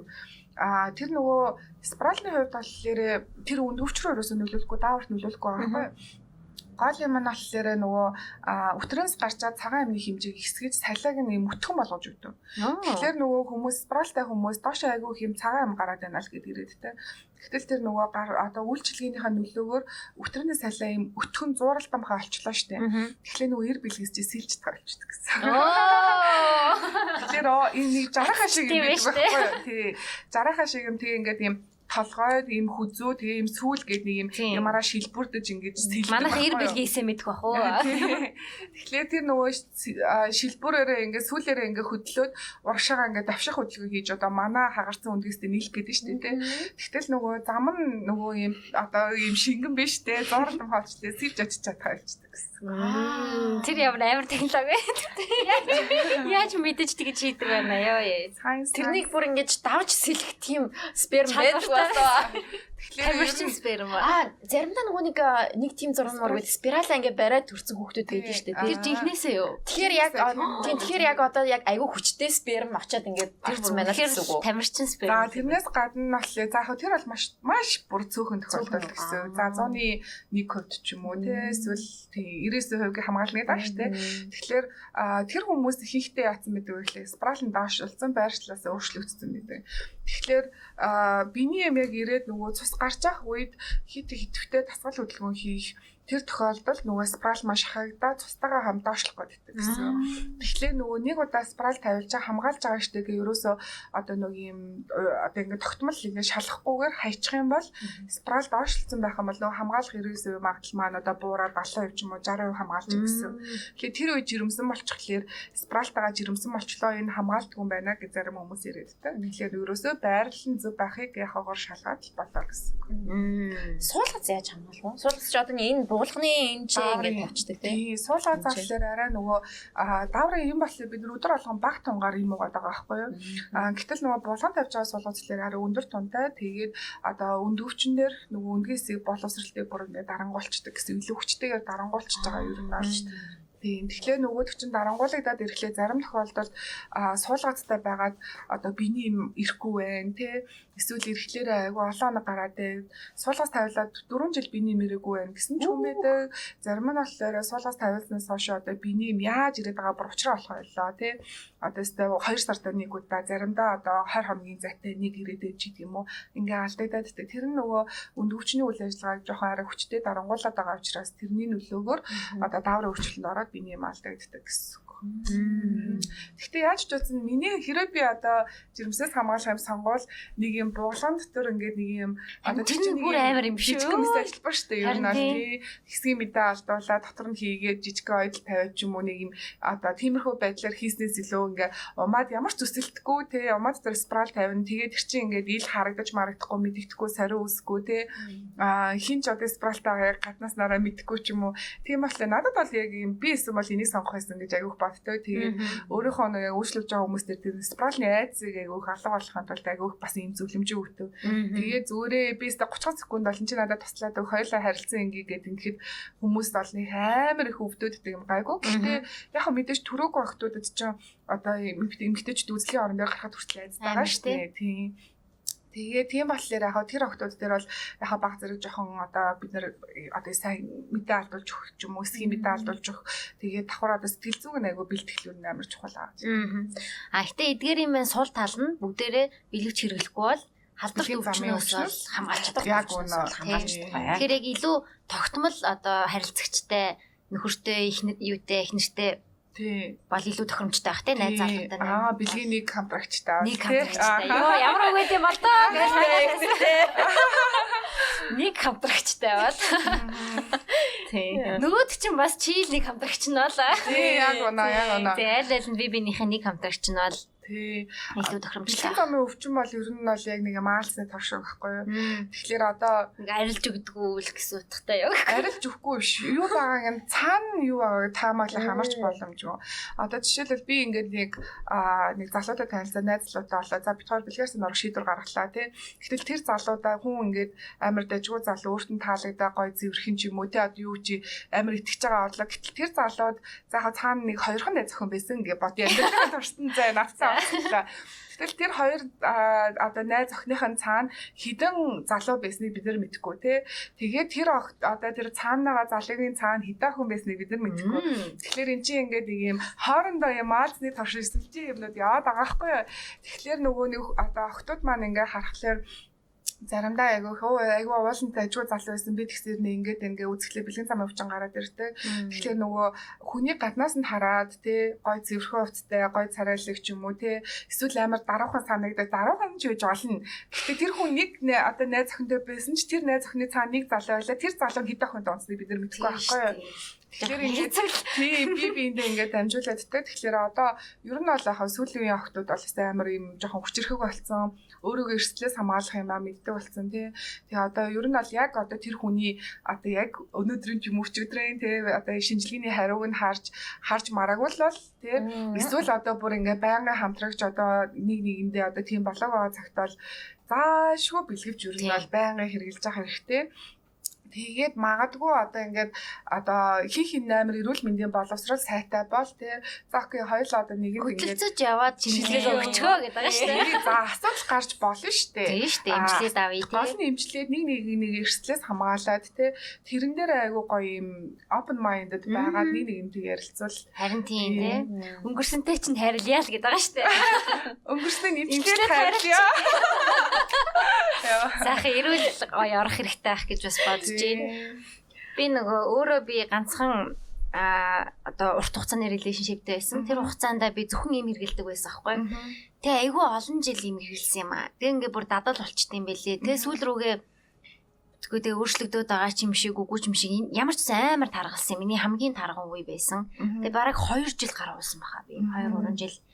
Тэр ер нь надад дараа ингээд урт хугацаанд ямар нэгэн байдлаар нөлөөсөн болов? А ер нь бол нөлөөлж болно. Нөгөө даавар хэмжээ сайн нүэлгэн дээр очиж задардаг гэсэн шүү дээ. Тэгэхээр бид нар одоо арх уусан ч вэ, им уусан ч вэ, элэг тэрийг одоо хоргоожуул задлах процессыг нь хийж байгаа. Тэгэнгүүт даавар хэмжээ өөрөө нөгөө одоо задлахад арай хэцүү байдаг гэсэн үг илгэд. Тэгэхээр нөгөө удаан хугацаа дуугаад ирэх өөр нь бас жоохон онцгүй. Элгийг жоохон гимтэх ч гэдэг юм уу те. Тэгээд түрүүний хэлсэн дааврын нөлөөр цус жоохон өртгөрөх, тархлаа унах, хөтрөөний одоо мөг өнцөр тэхэлтэд одоо тийм өрөслүүд ингээ болох ч гэдэг юм уу. Тийм нөлөөнүүд бас явдаг учраас ер нь бол 2 жилээс удаан хугацаанд уухыг бол ер нь дэмждэггүй. Оо яг л байсан. Байна. Наа чи их мэдрэгдээд байсан юм аа миний биен дээр. Тэгээд нөгөө дааврын юм ууж байгаа тохиолдолд нөгөө юу нь биений юмны хэмжээ бас багасч ирдэг. Тэгэхээр магадгүй нөгөө нэг чиний биений бага ирээд ингэсэн нь чи нөгөө урт хугацаанд дааврын юм ууцсан учраас тэрнээс болоод биений хэмжээ бага ирээд байж Бас магадгүй. л юм тий. Гэтэ ер нь нэг үзүүлчих хэрэгтэй байх. Хүмүүс тэгээд амар их байдаг. Одоо манай охтод ч нөгөө Instagram, Facebook-ээр орж ирээд айгүй их ингээд юм том том урт урт текстүүд явуулаад хариу хүсье гэддэг. Гэтэл нөгөө үзээгүй те ямар ч одоо яг нөхцөл байдал дээр те бодит байдлыг ингээ хавар хараад ч юм уу эсвэл одоо умаа зэн болоод тэр өрөвцлийг нь шинжилгээгээр ингээ хараагүй ээжэж ямар ч нотлохоо байхгүйгээр зөвлөх айгүй хэцүү байдаг. Тэг өөрөө бас зөв ингээ онцлоод байгаа ч юм уу мэдрээд байгаа ч юм уу үгүй ч юм уу гэдэггүй шүү Тэгээ ерөөсөө одоо манай ихэнх одоо эмэгтэйчүүд шууд ингээ оншоо тавиа орж ирдэг. Орж ирэхдээ эмчтэй би цэцэг тусчлаа. Тэ эсвэл би мөөгөн зөртөд байна гэдгийг шууд ингээ оншоо хэлж орж ирээд тэ. Гэтэл нөгөө нэг яг надад нэг яг ин- ингэсэн үед нэг захтнаад юм ч юм эсвэл миний биений яг ингэж ирээд байна гэдэг юм а зөв хэлээд өгвөл зөв шинжилгээ хийгээд оншоо хурдаа олоод зөв эмчилгээ хийх болдог гэсэн. За яг бас айтайхан сэдв мэн өөрчлөгдөж ин гэж бодож байна. Энэ хэрхэн одоо пүсийг арчлах вэ? Яг ингээ мөөгөнцөр зэстээд бараг л одоо бараг шахуул ихэнх эмэгтэйчүүд туулаад гарцсан байдаг те нэг балаа ёо яа. Зэстээчээс та амар юм билээ шүү дээ. Чи үзээгүй юу? Би багтаа л яжсэн баха мэдхгүй. Ингээ шээс хүрээд идэг. Тэгсэн хэрнээ ингээ шээс л. гардаггүй. Аха харсаж байсан. өгдөг Тийм. Аа тийм. тийм. Жохон багтаа л Тийм яжсэн би бас багтаал нэг амар гинт аягүй тэгжээс. Дараад. Дараад бүснөөсөө тараад.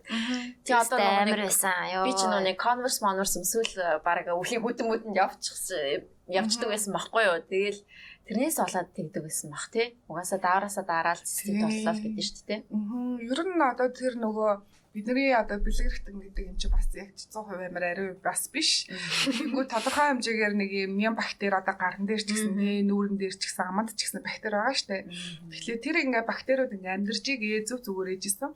Тэгсэн чи бид нар одоо ингээ дараасаа дараад тэгэхээр дараад ирэхлээр суд загшдаг байхгүй юу? Бид нар нэг юм хүүтэн малчдаг штэ тий би юм тэр нь болохоор судсан агч байгаа учраас хүүтэн оройдог. халууцаад ирэхлээр суц тэлдэг учраас одоо халууд өгдөг хацар мацар ингээ халууд өгдөг. Тэгэхээр тэр нөгөө суц агч гинэ гэдг нь тэр суцсан дотор чинь цус явж байгаа цусны дотор тархлаа нээсүүд гэж байдаг байхгүй? Тэгэхээр нөгөө агчсан суцаар чинь тархлаа нээсүүд тэр хэсэг газарт баг очиж байгаа гэсэн. Тэгэхээр доороосаа daарлаа гэхлээр тэр доотлын хэсгийн цусаа хангамж одоо муудаад тэг хөл гар ингээд одоо хүтэн энэ явж байгаа тохиолдолд одоо нөгөө тархлаа нээсүүд баг багт нь хивийн бактериуд нь одоо итгэж эхэлдэг. Эсэргээрээ бүр итгэждэг. Одоо харь одоо за гадны нэг бактери чи дархлаа гэж бодоход чи дархлаа айгу чи сайн байгаад тах юм бол би ингээд дарангуулагдаад ингээд юм хийж чадахгүй байгаа байхгүй юу? Гэтэл чи айгу багсаад ирэхлээр би итгэж эхлээд тэгээ тухайн хэсэг газрыг өрөвсөлж эхэлдэг гэсэн. Ёо ёо ёо ёо өстэй балай. Тэгээ нөгөө биднийг бас- Антибиотик уучт юм шүү дээ. тий а за тэгтээ хамаагүй шүү дээр тэгж ярьж Харин байгаа. за тэрийг бас Аа, анхаарал хэрэгтэй байх. Нөгөө ээж нарын хэлдэг заастаа доороосоо даржлахгүй эмэгтэй хөх тэгж болохгүй гэж хэлээд байдаг чи айгу зүв байгаа байхгүй юу? Одоо бид нар өөрсдөө одоо тэгээд тусаж үзээд ч юм уу те хөтөрний мөн зэрэг тусаж үзснийхаа дараа даархлаар ингэдэг юм байна гэдгийг мэддэг болсон. Тэгэнгүүт дараагийнхаа одоо охиндоо ч юм уу те дүү дэрлээ тэр хүн чинь бас ингээд тусаж үзээгүй мэдхгүй ингээд дараа явддаг. Гэтэл энээс болоод одоо тэр за тэр давсагны өрөвсөл олж байгаа цэцэд гэж хэлээд байна те. Гэтэл давсагч нь дэшигээ хоёр талаараа ингээд хоёр бүртэг холбоотой гэж те. Тэгэнгүүт ялангуяа туранхай тэгээ архаг одоо давсагны өрөвсөлтэй охтуудад бөөрийн айгүйх өрөвсөл бас ингээд хавцраа явчихдаг. Тэгээ дандаа дэшигээ дамжиж явдаг. Тэгэхээр нөгөө архаг одоо бөөрийн өрөвслийн юмнууд ч юм бол маш одоо аюултай одоо сайн имчилгээ зөв имчилгээ хийж чадахгүй бол одоо бөөрийн дутагдaltaд хүрэх хүртэл аюултай шүү дээ. Тэгэхээр тэрэн дээр аягүй сайн нөгөө цэцтэй тусчлаа гэхлээрээ одоо ихэнх одоо хүмүүсийг харахаар одоо юмс ороод нэг юм аваад уучдаг ч юм уу нэг эсвэл өвдөл намдах юм аваад уучдаг. Эсвэл нэг одоо хоолоо өвдсөн антибиотик өмнө ууж исэн антибиотик байна тэрийг авчиж гэдэг юм уу те гэтэл одоо тэр давсгийг өрөвсүүлээд байгаа бактери хин гэдгийг бид нар мэдэхгүй. Одоо сэндэр юм уу хинний те мэдэхгүй. За сэндрийг байх юм бол нэг ийм антибиотик өгчүүл энэ дарагдана гэдгийг юмч мэдээддэг. А эсвэл одоо өөр нэг бактери хамаал тэрэнд энэ одоо антибиотик өгвөл дарна дарна гэдгийг мэдээддэг. А эсвэл бүр За одоо ингээд нөгөө янз бүрийн юм хэрэглэсээр байгаа таслалцсан бол антибиотик мэдрэгийг нь үздэг. За тэгэхээр энэ бактерин дээр энэ хүнд энэ антибиотикийг уух юм бол энэ өрөвсөл дарагдана гэдгийг бид ингээд харчаад байгаа хгүй шинжилгээгээр. Тэгэхээр нөгөө нэг хүн маань одоо яг тухайн цэцэдтэй байх, зовиртой байх үедээ ямар ч юм тараа хэрэглээг байх үедээ тэр нэг одоо яг шийсний дэлгэр өнгөө шинжилгээ, шийсний ариун чанар гэх бактериологи энэ хоёр шинжилгээг өгчүүд эмч одоо хариуг нь харахад бүх юм тодорхой болчтой. Тэгэхээр зөв эмчилгээ хийх юм ба сайн дарагдчихна. Гэтэл нөгөө нэг хийхдээ дандаа өөрсдөө дур мэдээд имчилгээ хийждэг учраас нөгөө нэг бактери нь төр зур ингээ муужирцсан байж байгаа. Нөгөө одоо антибиотик нь дуусчдаг ч юм уу эсвэл дараа нэг дахиад нэг даарах те эсвэл нэг одоо э, шүн оройтох эсвэл алкогол хэрэглэснээр дараа нөгөө бактери чинь буцаад одоо сэргэж ирээд ахаад өрөвсөл болоод. Тэгэхээр ерөөсөө нэг юм имжлэгдэхгүй цэцэдтэй яваад байна л гэх хүмүүс яриад ээ. байдаг. Тэрнээс биш бүрэн алга болох боломжтой л юм байна. боломжтой. Хүмүүс чинь цистит сидэрчлээ гэх тэгдэг шүү Ингээ дахин Аа, дахин яг үнэ. хөдлөөд идэг. Тэгээ тийм амар өвчтөй зовиртой бижиж яг нэг юм зөв имжлэг шинжилгээ өгөөд нэг сайн имжлүүлчихье гэж бодохгүй хийхдээ тэгэл өөртөө дур мэдээж гаргалсан болоод. За мөөгөнцөр гэж нэг балаа юм. Би бас тэг аль алины циститчж үдсэн мөөгөнцөртэй болох гэдэг юм уу? Одоо мөөгөнцөр гэдэг юм уу? Үдсэн. Тэг мөөгөнцөрч бас их сони юм бэлээ. Тэгэл мөөгөнцөр юм уулгаад нөгөө лама Тий. хэрэглээд бас аргалаад яваад идэг. Бас яаж Тэр одоо яг мөөгөнцөр гэж яг юу юм юунаас болоод байна? Мөөгөнцөртэй дэвэл Аа. яах вэ? Мөөгөнцрийн ер нь бол одоо бактери ахгүй тэр бактери угаасаа бэж идэг хэвийн үед. Аа гэтэл бид нөгөө анчууд уулаа штэ тий одоо за цэцэд боллоо гэж үү тий тэгээ анчуудаг одоо 5-7 хоног юм жууг өгцөн. Нөгөөдгөө уугаад ирэхлээр одоо тэр анчууд өгчин өө одоо энэ дагаад асгын дагаа энэ бактерийг устгах чигийг сонгож устгахгүй байхгүй юу? Амаар ороод бүгднийг л устгах чинь. Синдер юутэй ихтэй ном юутэй. тий. Тэгэхээр нөгөө нэг одоо биднэрт тэр бактери чинь зарим нь биднэрт ашигтай бактери.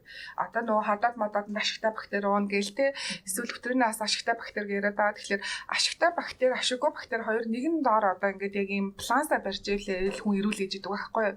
Тэгтэл нөгөө анчуудаг орж ирээд уул нь ийм ашиггүйг нь устгах гэдэг. Гэтэл ашигтайнуудын нас устгахчдаг. Тэгэхээр одоо нөгөө анчуудаг уугаад ирлээ гүйлгээд энэ ходоод өвдөд ингээд хилээддэг тийм юмнууд болдог. А ингээд дархлаа унчнаа. Нөгөө ашигтайнууд чинь байхгүй болсон. Дархлаа унаад ирэхлээр а нөгөө нэг мөөгөн зүргээд байгаа байсан юм чи хэвийн төвшнгөөс их болоод эхэлж байгаа байхгүй? Их болоод ирэхлээр тэр нь одоо хэсэг газрын одоо салстыг өрөвсүүлээд одоо э, цагтнах ч юм уу өрөвнөх хөвдөлцөө өөр тэгэл янз бүрийн одоо цагаан ам гарах ч юм уу тиймэрхүү юм нөлөөлчдөг гэсэн. Тэгэхээр нөгөө тухайн үед нь одоо мөөгөн цэргийг нь дарах одоо хэр зэрэг их байгааг эсвэл хүмүүс одоо загтансан болгоныг мөөгөн цэрэг гэж боддог. Гэтэл бол үгүй одоо тэр байтхаа эмч үзээд те гарч байгаа юмны өнгийг хараад ч юм уу эсвэл одоо тэр зовирыг сонсоод шууд онш тавих боломжгүй байдаг. Тэгэхээр одоо сайн хэлсэн мазоки шинжилгээ гэдэг бол хамгийн үн өртөг багтай. Тэгээд одоо яг байгаа нөхцөл байдлыг ерөнхий байдлаар үнэлдэг шинжилгээ. Гэтэл одоо ингээ хүүхнүүд яриад тэ. Мазок өгөөл эмчилгээ хийгээл зүгээр болохгүй байна. Энэ ч салтгүй мөгөн зэрэг яриад тэ. Гэтэл тэр одоо мазокийн шинжилгээ чи үн өртөг багтай үзүүлэлтийн мэдээлэл ерөнхий байдлаар ирээд байгаа байхгүй юу? Тэгэхээр мазокоор гарахгүй өөр үсгэгч бас одоо мөгөн зэрэг гадна өөр үсгэгч цаана яваад иж болно. Тэгэхээр илүү одоо наривчсан шинжилгээ жишээлбэл PCR-ын шинжилгээ ч юм уу те бактериологийн шинжилгээ гэдэг юм өнөөд өгөх юм бол мазокор биднэрт ирэхгүй байгаа мэдээллийг тэр юм өгөөд аа мөөгөн цэртэй хамт энэ бактери энэ бактери хамт яваад байгаа юм байна. Тэгэхээр бид нар ганцхан энд нь имжлэг хийгээд үр дүнгүй байгаа даа гэдгийг мэдээг нэг сайн имжлэг хийж бол цогц имжлэг олж өгөөд өрөвсөн сар гараад гэнэ гэсэн үг. Антибиотик ууж байхдаа бас нөө пребиотикс уугаад шүү дээ тий. Тийм. Ашигтай бактериад давхраа давхарлаад уугаад байх хэрэгтэй тий. Тий. Аа гэхдээ өмнө нь одоо мөөгөн зөрчижсэн хэрвээ түүх байх юм бол а пробиотикоо уухаас гадна бас мөөгөн зэрэг имийг бас авсарч уусан нь илүү үр дүнтэй. Тий. Юу вэ нэг фунго мунго гэсэн нэг юмнууд байдаг байна Тий, аха. тий. Мөг мөгөн зэр гэдэг чинь фунги фунги шүү дээ. Тэгээ флокнасол, фунгол, Тийм, янз янзын нэртэй микосист гэх мэтийн за юм бол ихтэй шууд ярьж Тийм, тийм, Тийм бах тий.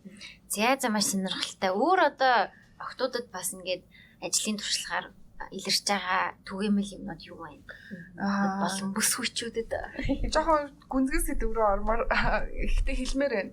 Аа одоо нөгөө нэг залуу бүсгүүчүүдэд бас нөгөө модны хавдраас амар ихсэн. Oh my god. Тэгээ тэрний гол шалтгаан болохоор ер нь бол вирусын алдар байхгүй. Сая бид нар нөгөө одоо цэцэтийнх ч юм уу тэр мөөгөн зэрэг гэдэг бол бактериуд яриад байна тий. Гэтэл вирус гэдэг юм чи одоо илгэний B, C гэдэг вирус шиг юм байхгүй. Тэгэхээр тэр вирусыг бол бид нар устгах чаддгүй. Тэгээ дээр нь мазокор гардаггүй тий. PCR-аас гардаггүй. Тэрийг тусдан дахиад өөр шинжилгээгээр үздэг. Тэгэхээр одоо нөгөө эмчид ингээ очиод өрөвсөл өрөвсөд ингээ очиод үзвэл маа зүний улаалттай байна. Эсвэл шарахтай байна гэж хэлээддэг. Тэрний цаана магадгүй одоо одоо хөнцөр вирус гэдэг одоо HPV гэдэг нэг вирус бас яваад байгаа. HPV хүнцэр гэдэг юм уу? Аа хөнцөр вирус гэдэг. Жоо амар сүрдмэр нэр байдаг Монгол нэр. Ивүү Харин хөөе. жоо амар юм бэ. Тий. Тэгэхээр энэ папиллома гэдэг байгаа энэ вирус маань одоо нөгөө саяны хэлсэн шинжилгээгээр дээр онцлогдохгүй байгаа учраас одоо магадгүй мэдхгүй явж агаад а биеийн тархлаа их унах ядрах үеэр нөгөө вирус нэтгэвчээд гол байр ихтэн нь бол хийхтэй эмэгтэйчүүд бол умаа үзөөждөг. Тэгэхээр умаа үзөөгөн нэг ингээ байр ихтэн болгож байгаа тэрийг ингээ баг багаар гэмтэгээл идэг. Тэр гимтлээсээ болоод нөгөө умаа үзэний хавдар одоо болоод ах бол болж байгаа юмнууд бол бас айгүй их байгаа. Тэгэхээр нөгөө хуучин бол бид нар бол бодохдоо тийм одоо хавдраач ингээд жоохон нас ахмаг нас нь илүү тохиолдог гэж боддог байсан бол энэ бол илүү одоо яг онцлогоо нь илүү сайжирсан ч гэж магадгүй. Өмнө нь одоо ийм бисэн ч гэж магадгүй. А эсвэл нөгөө нэг бас бэлгийн амьдралын юм бол арай илүү нөгөө юм нээлттэй болсон. Одоо олон хамтрагч бас байдаг болсон ч юм уу. Тэр юмнаас бас болоод илүү их нөгөө вирус бас орж ирэх боломжтой болоод байна. Тэгээд тэрийг нөгөө нэг бид нар одоо дотроо юм рискээр нь бас ингэж ангилж үздэг байхгүй low riskтэй high riskтэй гэд. Тэгэхээр хэрвээ одоо бага эрсдэлтэй энэ вирусүүд байгаа тохиолдолд бол хийхтэй хавдар үүсгэдэггүйгээр одоо нэм жижигхэн уурхацаг ч юм уу юм янз янзын юмнууд үүсгдэг. Тэгтэл өндөр эрсдэлтэй байгаанууд нь болохоор умаа үзний хавдрыг үүсгэдэг гэсэн. Тэгэхээр яг вирус байгаа гэдэг нь шууд хавдар үүснэ гэсэн бас биш. Тэгээд аль төрөл нь байгаа вэ гэдгийг одоо шинжилдэг шинжилгээнүүд бас ингээд гарцсан. Тэгэхээр тэднийг үзээд ер нь нэг өөрийгөө за би нэг ер нь умаа үзний хавдраар өвдөх эрсдэлтэй хүн юм байна. Тэгвэл би одоо эрсдлээсээ хамгаалахын тулд жил болгон одоо зөвөргүйсэн ч гэсэн энэ шинжилгээг одоо нэг хавдар үүсэж гинүү гэдгийг үздэг шинжилгээг одоо байнга өгөөд умаа үзний шинжилгээ гэж байхгүй. Тэгэхээр энийг өгөөд за магадгүй шинжилгээ. умаа үзний эсийн шинжилгээ Эсийн шинжилгээ. pap test гэдэг. pap тест. Аа, pap тест гэж сонсч ирсэн юм. Тэгэхээр энийг ямар ч байсан өгөөдөө за магадгүй ингээд нэг өндөр эрсдэлтэй хүн байлаа ч гэсэн бид нар жил болгон өгөөд байгаа учраас тэн дунд нь одоо яг үүсэж байгаа их үед нь бариад авчих юм бол 100% эмчилж штэ тий. Гэтэл нөгөө ямар ч зөөр өгөхгүй яваад байгаа учраас ямар шинжилгээ өгөхгүй, эмчиж ч үзүүлэхгүй ингэж явсаар хагаад нэг мэдхэд эрэхтэй одоо шинжилгээ нь омоозны хавдрын одоо 1-р 2-р 3-р үе ч юм уу тий. Эсвэл одоо гинт тий гинт бэлгийн харьцаанд орсон чинь цусаа гараад яа ингээд тогтхой байлаа гэд ирэхэд нөгөөх нь аль хэдийн хавдраасаа болоо бэлгийн харьцаанаас ингээд цус гарцсан. Тэгээ одоо ийм одоо жоохон хүнд одоо нөхцөл байдал дээр очсон үед бол эмчилгээний аргууд бол жоохон хэцүүцдэг. Тэгэхээр одоо Монголын статистикээр харж үзэхлээр хавдрын эмэгтэйчүүдийн дунд бол хавдрын одоо тэргүүлэх байранд бол ер нь номоо зэний хавдар дараа нь хөхний хавдраас яваад. Тэгээ тэрийг бас нөгөө яг хэдий залуу сонсогч нар байгаа ч гэсэн ер нь мэдчих хэрэгтэй тий харин тий. Тэгээд бас нөгөө урал ам дээр хамхаадлаагаад яваад идэг ч юм уу тий. За чинь herpes. Herpes. Аа. За herpes хэдэн төрөл байдаг мэдхүү? мэдхгүй шүү дээ. Аман дээрх нэг гэхгүй. Тий. Аа, аман дээрх нэгдүгээр төрөл, хоёрдугаар төрөл нь болохоор бэлгэрхт нэрээс гардаг herpes тий. Тэгээ тэгэхээр яг хөө эмэгтэй хүмүүс бол ихтэй Оо яна sorry. Төрөний HPV мен ингээ ер нь илэрдэггүй юм байна те биен дээр. Бол тэмдгэн хил. Аа саяны нөгөө бага эрсдэлтэй гэсэн шүү дээ. Тэр нь байгаа тохиолдолд нэг гадна бэлгэрхнээ нэг жижигхэн одоо нэг юм хүмүүс нэг моллюск гэдэг нэг юм яриад те нэг юм жижигхэн юм уургацг шиг юм юмнууд ургаж болдог гэсэн. Тэрнээс биш нэг амар зовир мөн. Зөөр илэрхгүй. Тийм учраас онцлогдохгүй мэдхгүй яваад иддэг гэсэн. Тэгээд тэр вирус байсан ч гэсэн бид нар тэр вирусыг бас 100% шууд эмчлээд алга болгож бас чаддгүй учраас ерөнхийдөө тархлаа маш сайтай байвал ямар ч аюулгүй. Тархлаа унах үед нөгөө өндөр эсгэлтэй нөгөө гимтэл үүсгээд яваад иддэг гэсэн. Тэгээ муу адилхан бэлгийн замаар дэмжин. За за herpes. Тэгээ herpes-ийн төрөл нь хоёр анз аваад байгаа байхгүй юу? Тэгэхээр саяны тэр нөө урал ам дээр л одоо herpes нь байна. Бэлгэрхтэн дээр гардаг herpes гэж бас байна.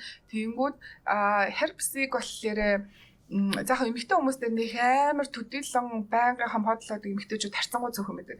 Эрэгтэй хүмүүс дээр аяг хөдөг байхгүй?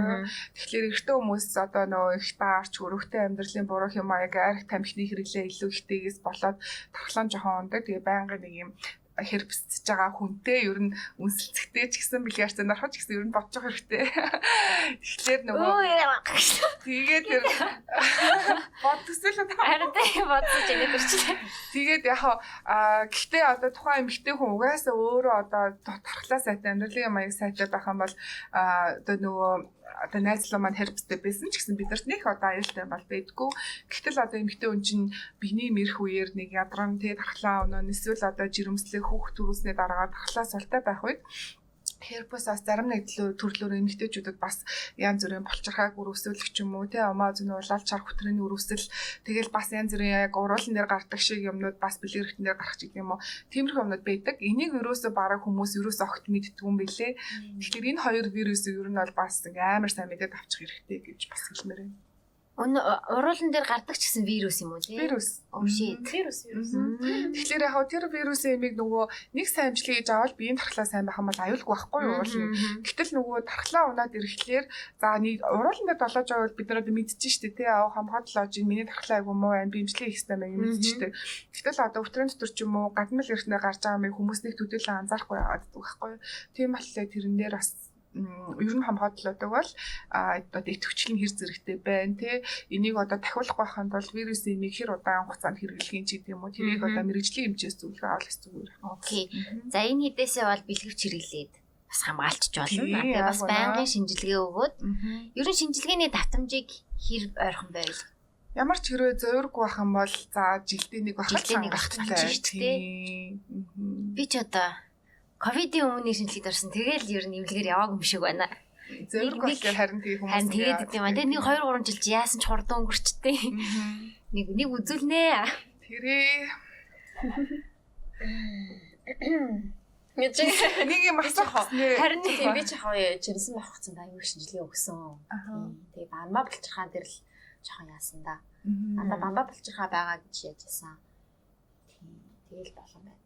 Тийм нөгөө ойрхон жирэмслэлтээс болоод нөгөө дааврын өрчлөл бомба дээр явагдаад Бамба дээр тий. явагдсан юм шиг байна тийм. Тийм. Тэгэхээр нөгөө хүмүүс даавар ихлээр л ерөөсөө нэг юм зөвхөн эмгтээчүүдээс а, нөгөө эмгтээчүүдээс салбарах юм шиг болгоод байгаа байхгүй гэтэл одоо өмчин тархины даавар тий одоо бамбаан даавар бүрний дэд булчирхаан дааварч гэдэг юм ингээд олон газараас ялгарч идэг. Эдгээр чи хоорондоо бүгдээрээ дандаа уялдаатай.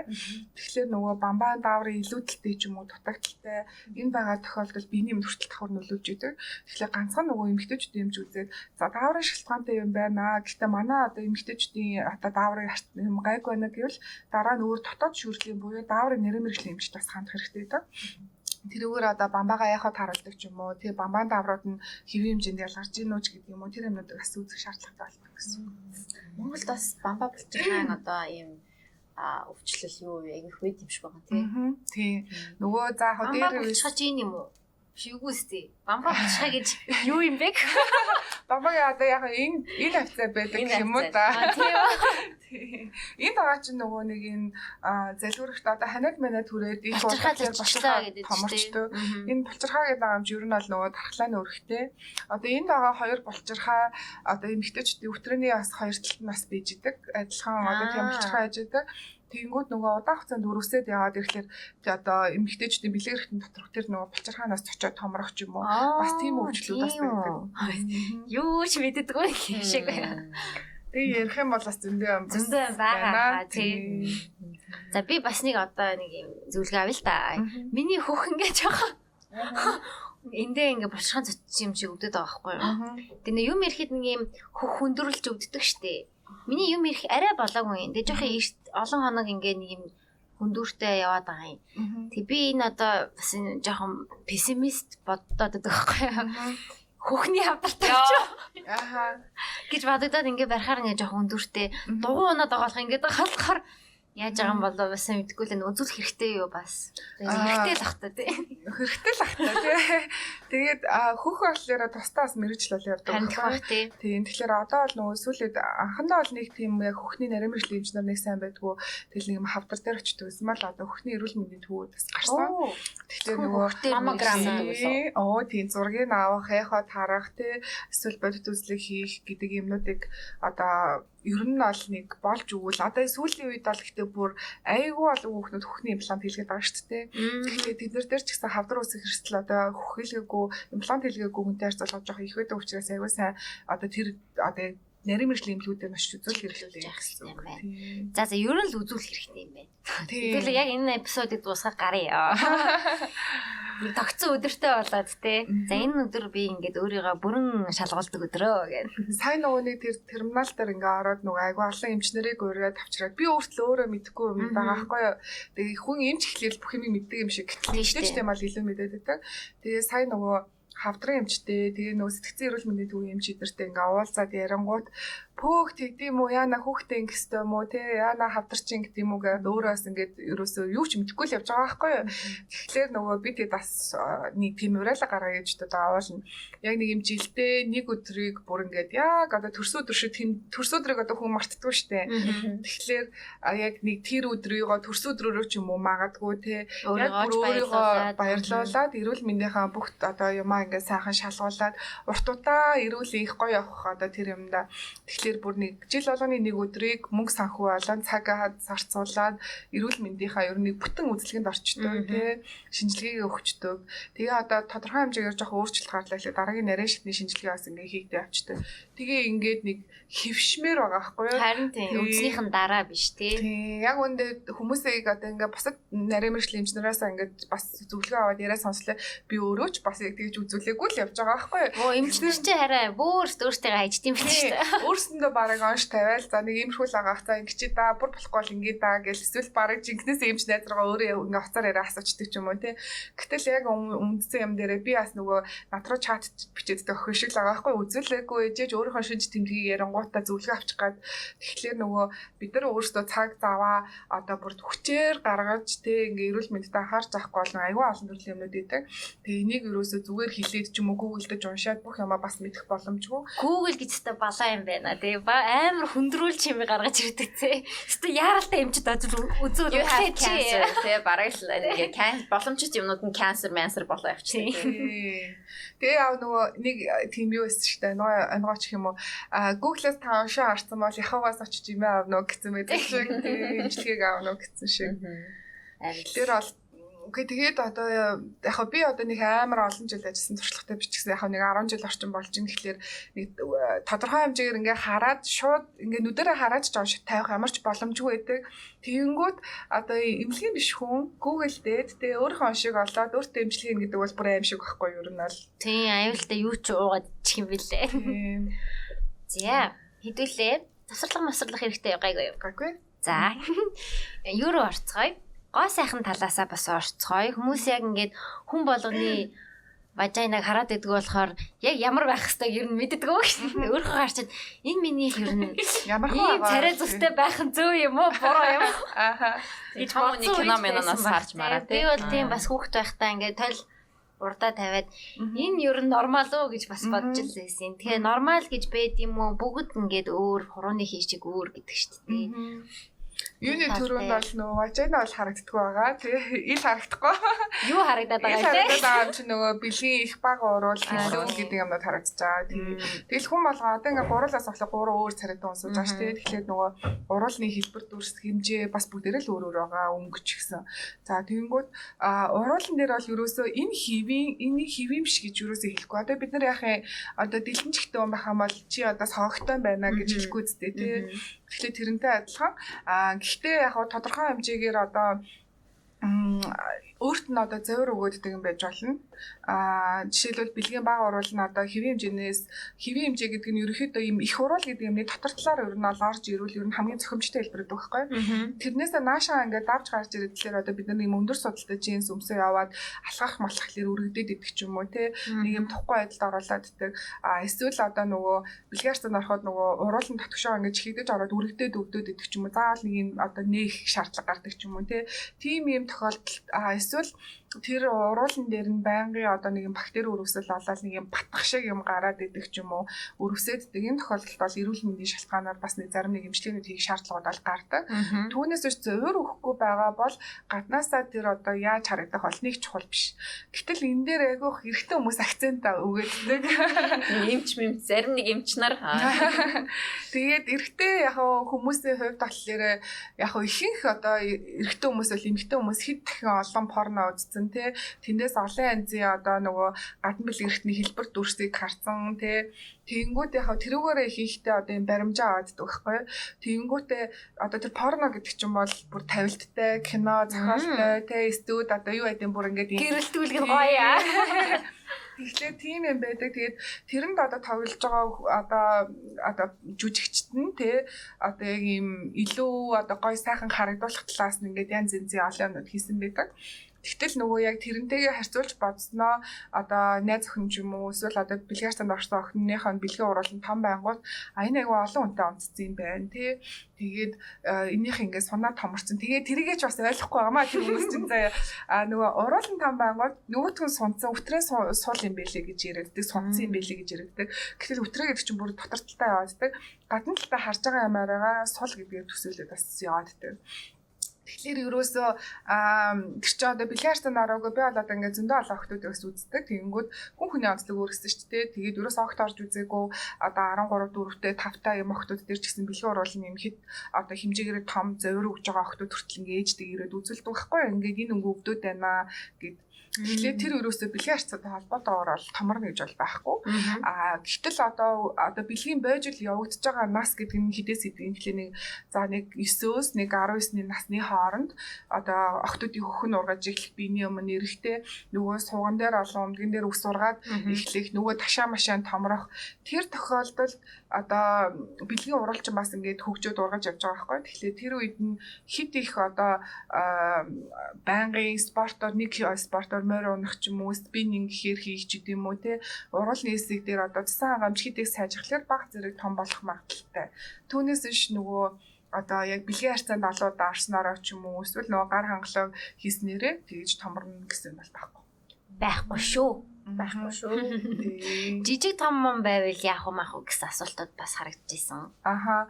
Аа том жижиг бас байж болно. Зарим хүний нэг нүдэн тохироотой нэг нь тохироог бас гэж дээ. Тэгэхээр одоо том жижиг байлаа гэд тэр нь эрүүл мэндэд үзүүлээд байгаа сөрөг нөлөө өөрт чинь зориул байхгүй ямар ч аюулгүй. Аа яг хав зарим төрлөөр бол одоо хүмүүс одоо жоохон пластик талаас нь сонирхоо тий энэ ингээ харагдахад надад онцгой надад таалагдахгүй байна гэдэг талаасаа байх юм бол одоо нөгөө талын одоо уруулыг нь лазердаад одоо ийм нөгөөдөгтэй нь адилхан болгож өгч гэдэг юм уу тиймэрхүү мессеж хэлбэрүүд бол байдаг. Тэр бол тэгээ асуудалгүй шүү дээ. Тэр бол яг өөрийн преференс одоо өөрөө өөртөө гоё таалагдах гэдэг гараа бол байж болж байна. Тийм. А зарим яг нөхрөөд ч юм уу найзлуугийн комментээс бараг хүмүүс хүчээр авах гэж ирдэг хүмүүс байдаг. Тэгээд тэр бол айгүй одоо тэр хүнтэй суугаач үгүй ч эсвэл одоо нэг байгаар нь авч хайрлах хэрэгтэй шүү дээ. Тэгээд энэ хүн чинь төрн барин ахаад өөрчлөгдөн тэ гадна бэлгэртэн ч өөрчлөгдөн доторхон ч өөрчлөгдөн биений одоо жинч нэмж хасна янз янз шүү дээ. Тэгэхэд одоо ингээд суугаагүй бэжиж тэ одоо байгаар чи хайрлаж чадахгүй нэг тим юм чи өөлж байгаа бол би бол зүгээр болсон дээр л байсан тэр доороогоо уруулыг Тэгээ тэр эмэгтэй хүнд өөр өөрт нь ямар шүү авахгүй асуудал байхад яг тийм ямар гоочлно гэдэг бол тэ ерөөс үл хүндэтгэж байгаа. Эсвэл тэр одоо ямар ч эрүүл мэндийн боловсралгүй те тийм гар байна л гэж бодоорой охтууд. Яг зөв. Түн шууд өөдөөсөн чиний бав чи юм байна гэхгүй. Тийм шүү дээ. Эрэгтэй хүний шодооны хэмжээ ч гэсэн өөр өөр өгдөг шүү дээ. Тийм. Урт нарийн өргөн бүдүүн дэлээ мэлгийн янз янз л өгдөг шүү дээ. Тэгэхээр одоо хэрвээ одоо яах юм жижигэн бавтай одоо шодоотой байх юм бол одоо гар хангалаа хийгээгүй болохоор жижиг юм. Бол яах вэ? Тэгэхээр яг нөгөө одоо эрэгтэй талаас ингээд нэг юм эмгтэй хүн лөө ирж байгаа энэ нэг бэлгийн ер нь хүчрхийлэл ахгүй юу те. Тэгэхээр тэрийг бас бид нар шууд хүлээж авахаас илүү жоохон нэг юм шинжлэх ухаан дээр эсвэл өөрсөн дээр нь бас эргүүлээ харьцуулж бодох хэрэгтэй шүү те. Тэгэхээр тэр нэг шодооны урт мурт юм хүн болгоо угаас өөр ах чинь эмгтэй хүний уруулаар одоо хүнийг дүгнж аа олон хүнтэй ондцсан юм байна гэдэг мэдэг яриа те эсвэл одоо гар хангалаа хийдэг мэдэг гэж бодох эсвэл тэрнээс нь олоод өөлөх гэдэг бол амар муухай бүдүүл Харин тийм. Тэгээ бүр олон нийтийн юмар те бас тийм тохиолдол гарс- гарсан шүү дээ те. шүү гарсан. Тийм. Гадна одоо ингээд за ингээд ийм мессеж хэлбэрүүд бас байж болд юм байна. Гаднаасаа бид нэр тэг чигшүүлэх, тоос, мос хэрэглэх гэдэг ч юм уу. Тиймэрхүү арчилгаануудыг юу гэж боддөг вэ? Бас ашиглавал Сүүлийн үед бол хизэнээс аш- ашиглавал зүгээр вэ? Аха. Сүүлийн үед бол нөгөө айгүйх гоё гоё янз янзын бүтээгдэхүүнүүд гардаг болсон шүү дээ. Тэгэл нүүрэн дээр хэд хэдэн мянган жи байгаа даа. Тэгэхээр одоо бэлгэрхтэн дээр хүртэл яг тусгаалсан одоо ингээ гоё гоё бүтээгдэхүүнд бол гарсан. Тэгээ яг хинд нь хэрэгтэй вэ, хинд нь хэрэггүй вэ гэдгийг бол яг шууд хэлэх боломжгүй. А яг хав мэдээж тодорхой хэмжээгээр жоохон юм арчаа тавья, тэг анхаарал хандуулъя гэж байгаа тохиолдолд бол одоо угаадаг төрлийн юмнууд бол гарсан а, угаадаг тэр одоо бараг нүүрний юм гээл угаагч те хөөс угаагч шиг хүртэл тийм угаагч нар нь одоо яг бэлгэрхтэн дээр зориулсан угаагч нар нь аа тэгээд эдгээр нь ямар ч одоо нөгөө өвтрөний одоо хүчлэг шүлтгийн тэнцвэрийг алдагдуулахгүй PH гэдэг шүү дээ. тийм яашиг өөрчлөхгүй тэгээд өрөвсөл үүсэхгүй ч гэдэг юм уу тийм юмнууд бол зөндөө байгаа. Тэгэхээр тэрийг бол сонголтоор хэрэгжилж болно. Гэхдээ би бол нөгөө байнга ер нь бол угааж арчхаас бол жоохон эсрэгдэлтэй байдаг. Юм хэрэгжилж болно. Гэхдээ хит ихээр өдөр болгон одоо бараг зарим хүүхнүүд орж ирэхлээр 0 орчвол заавал тодорхой угаадаг ч гэдэг юм уу тий хит их ингэж угааж арчлаад тэгэхээр хүний биед чинь бас нэг юм ашигтай ашиггүй бактериуд байж бидний бидний биений тархлаа сайн байждаг Тэгээд одоо юм хүүхдийг багаас нь ерөөсөө ингээл өө одоо энэ энд хүрлээ бактери болчлоо гарын арчаал тэгээс ингээл гарын байн гарууд таад ч юм ингээ хит ингээд тахлын нөх хүүхдийн бие чи ерөөсөө бактеритай танилцаж чадахгүй жаа тахлаа аяг усвал тэгэл нэг жоохон л гонгод өгдөөдтэй. Харшиг машилт Тийм. Болчихсон. Тэгэхээр бараг нийтийн 0 оронгуудаа хүртэл ингээл янз янз юм цацаж угаадаг муугаадаг гэд. Тэгэхээр миний хувьд бол бактери гэдэг бол тодорхой хэмжээнд бидний хүрэл байгаа бүх газар байгаа. Бид нар одоо ингээд гараа угаасан ч гэсэн тэр ингээд 100% бас угаагдаж байгаа юм бас ариут хагдаад байгаа юм бас биш те.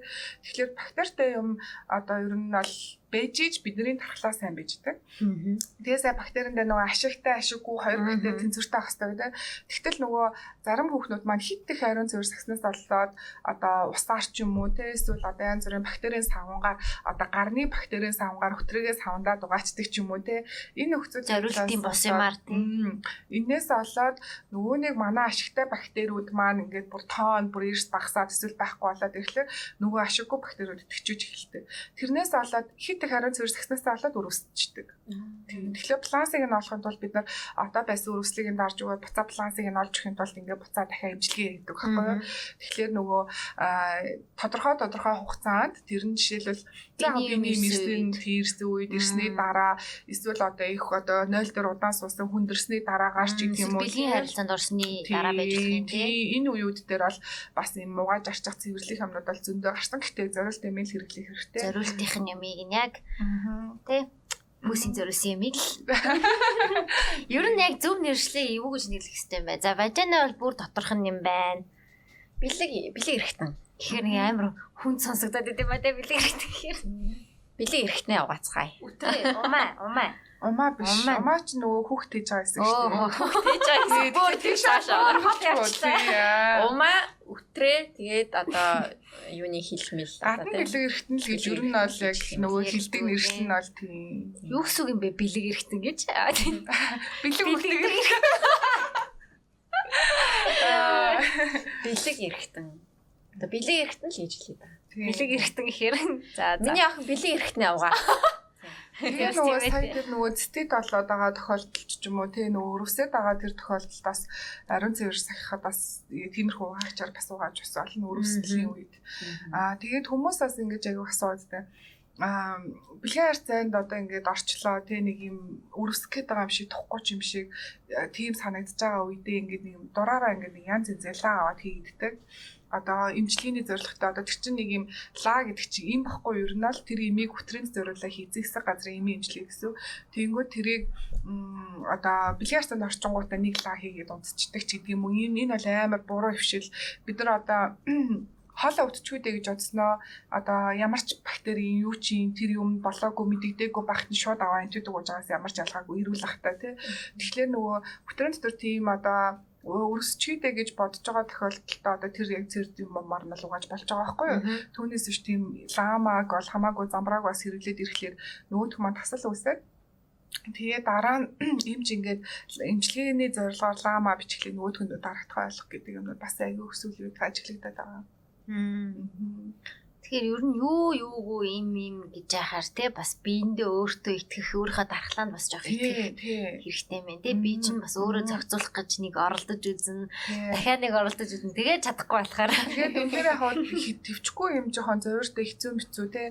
Одоо бүр яг нэг юм угаач марч юм шиг эсвэл ингээ маажч марч юм шиг бүр тиймэрхүү яг юм хэцүү нөхцөл байдалд шууд ивчэд хандсан дээр а түүнээс биш ингээд хөнгөн зэргийн жоох юм гарлаа ч юм уу? Одоо манай хүүхнүүд ирэхлээрээ гараад байгаа өнгө нэг тийм болоод ах шиг байна ч гэдэг юм уу те шууд тэгээд ирдэг Тэгэхээр тэр чинь нөгөө сая хэлсэн чинь нөгөө бид нар одоо хөдөө гадаа явах те эсвэл одоо ингээд 7 хоног бараг өдөр болгон усанд ордог хүмүүс байлаа гэхэд одоо 2 3 хоног усанд орохгүй болоод ирэхлээр нэг тэр нэг юм хивийн бактери хивийн биш бактериудын хооронд баланс жоохон алдагдаад ирэх мэрх үе дээр айгүй их нөгөө аа юм гарчлаа угаа эсвэл юм гарчлаа өрөсчүү халдварт өвч авчүү гэд ингээд ирээдтэй тэгэхээр нэг тийм зөвөр юм байхгүй. Тийм өтрийнээс одоо ялгарч байгаа хивийн одоо шингэний өнгөн жоохон шаргалтай болох ч юм уу баг зэрэг одоо өтгөрөхтэй эсвэл шингэрэх гэдэг тиймэрхүү юмнууд дээр бол шууд заавал ирэхгүй гэж болно. Тиймэрхүү юм бол байдаг л тий байдаг л юм гэсэн. тэгээ удаан хугацаанд Тэгэж гараад тэгээд хорсоод, захнаад, Мгм. тий өвдөөд, мөвдөд. эсвэл бэлгээр санахад өвдөөд тиймэрхүү зоригтой хам бол хандсан хэрэг гэсэн. Мм, зэ зэ зэ. Яа, бас жоох завгүй. Би хэмээрсэн шүү. Мундаг ярих юм аа. Хэмээрсэн намайг тасгаар өгч. Тэ та ус- усаа уу те жоохон ас амар тий. Уруул муруулаа сайхан чигэл Одоо чиглэл тэгээд дахиад ярина шүү гэж. За би яг асуулт руу руугаа ороход яг болно болох цаг гэж бодлоо. чигэл гиснээс уруулаа чигэл гиснээс а, доор бас бидний уруул бас өөрснөө чиг чигшүүлэх тийм орол. тийм бид тийм бидний уруул юм биш үү? Нэг гоё нэр олчлоо. За бидний энэ доор байгаа уруулаас ингээд өөрснөө юм чигшүүлэх одоо юм юм гаргаж байгаа шүү дээ. PH гэдэг байгаа л тэрний чинь. Үгүй юу? За тэр нь бол нөө өвчлөлөө шүлгийн тэнцвэр. За чигшил бол арай Чигшил бол арай өөр, тий. Бидний одоо уруул бас өөрөө чигшүүлэх тийм бодис гаргадаг тий. Тэгээд хөгшрөөд ирэхээр. Эсвэл жоохон олон төрөөд ирэхээр ч юм уу тэр нь багс тийм шиг санагцсан. Яг үнэ. Зүг үү? Зөв. Аа. Нөгөө нэг үндгээс нэг нөөцтэй холбоотой. Мгм. Тэгээд давхар нөгөө эстроген гэдэг дааврын хэмжээ буураад ирэхлээр хөтрээний хуурайшил, хөтрээний одоо яг цэвэршснээс хойш бол хатангаршил гэдэг юмнууд үүсдэг. Тэгэхээр нөгөө сунах чадвараа алдчихин. Дээр нөгөө чиглэг байдал алдчихин. Тэгэхээр яг арьстай адилхан гэсэн. Тэгээл одоо насаах тусан майрс ингээ хуурайшил дээр нэг юм чиглэг юм амаар дэмжиж өгөхгүй бол хуучнах шиг гоё гэлтганах ч юм уу чиглэг байдал алдагддаг гэсэн. Мгм. Тэгэхээр тэр тохиолдолд бол одоо дааврын шинжилгээнээс харж байгаа дааврын ямаар нөхөө эсвэл одоо тусгай одоо нөгөө нэг одоо чигшүүлдэг бүтээгдэхүүнүүд хэрэгжилжгээд болохоор энэ үуч гэдэг юм уу тэдний үзээд одоо яадаг. Тэгэхээр одоо бол бид нар ингээд харцангуй одоо нэг 20 дэх 30 дэх ингээд бүсгүйж байхад бол тэн дээр ямарч байнгын чигшил өгөх юм бол хэрэглэх шаардлагагүй. Хэрвээ одоо хуурай шаад байгаад юм шиг санагдаад байвал тэрэнд ямар нэгэн өрөвслийн асуудал байна гэсэн үг. Тэгэхээр тэрийг өрөвслээ дараад тэгээд буцаад чигшлээ сайн олчих юм бол ямар ч аюул авахгүй. Зүг зүг. За. За асуултнууд руугаа асуултнууд руугаа орцгоё. Бараг л ихийнх нь бадцсан болов уу гэж бодож байна. Гэтэ яг хуу хүмүүс бас тулгарч байгаа асуудлууд. санаа асуулт асуух юм. За Миний бас нэг өсвөр насны хүмүүс ч залуу хүмүүс мэдгүй байж магадгүй. Ахаа. Тийм яг яг мэрэгжлийн нэсэн сонсцгоо хэвлээ. Ингээд одоо бэлгийн харьцанд орно шүү дээ тийм. Одоо за за тэр бэлгийн харьцанд орсон чинь за тэр залуу маань бэлгийн харь- юутай одоо өвчтэй ч юм уу те нэг ямар нэг өвчтэй ялла гэж одоо бид нар мэдгүй байгаа заяа тэр хүн. Тэгээд орсон орч орохоор яг спермер нь дамжиж тэр өвчнгүүд очт юм уу? Эсвэл яг зүгээр за оруулаад гарлаа тэгээд спермэ ингээд хийхгүй зүгээр гадуур тавьчлаа гэхээр а тэр өвчин бас орох уу? Яадаг вэ? Спермээр дамжаад байгаа. ш. Ерөөсө дур тавихад өвчин гарч ирдэг. Спермтэй өвчин гарч ирнэ гэсэн үг биш. Аа Ерөөсөө л арьс арьс ингээд хуржил байгаа бол Тий. окей. Гинүүд. сал сал сал гэсэн өгтрэний доторх чинь яг бидний энэ арьс шиг юм арьс биш. Татгшаа орохлоо яг нэг юм татгшаа орохлоо нөгөө амны хөндөй шиг юм буйл алаа буйл шиг ийм тийм зөөлгөн ягаа юмс салт гэдэг байгаа байхгүй. Тэгэхээр өтрэний доторчлын саас одоо шодооны одоо дээдлээсгийн сааст хоёроор энэ хооронд хоорондоо үргэлцэх тэндээс шууд бактери дамждаг гэсэн. За сонсон байд. Тийм. Тэгэхээр нөгөө гадна тавихын ерөөс ямар ч хамаагүй. Тэр өстө ямар ч хамаагүй шүү. Тий орлол бол хам одоо шууд халдвар орно гэсэн. Дээр нөгөө одоо RSX ч юм уу тий ANSX үед бас шууд халтна.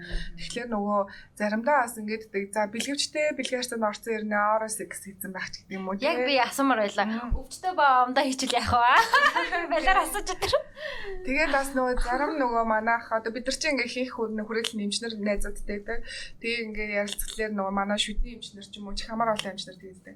Танаа наад бэлгийн замын өвчин чинь манай хоолойнд яваад байна те тэрийг эмчлээж гэдэг.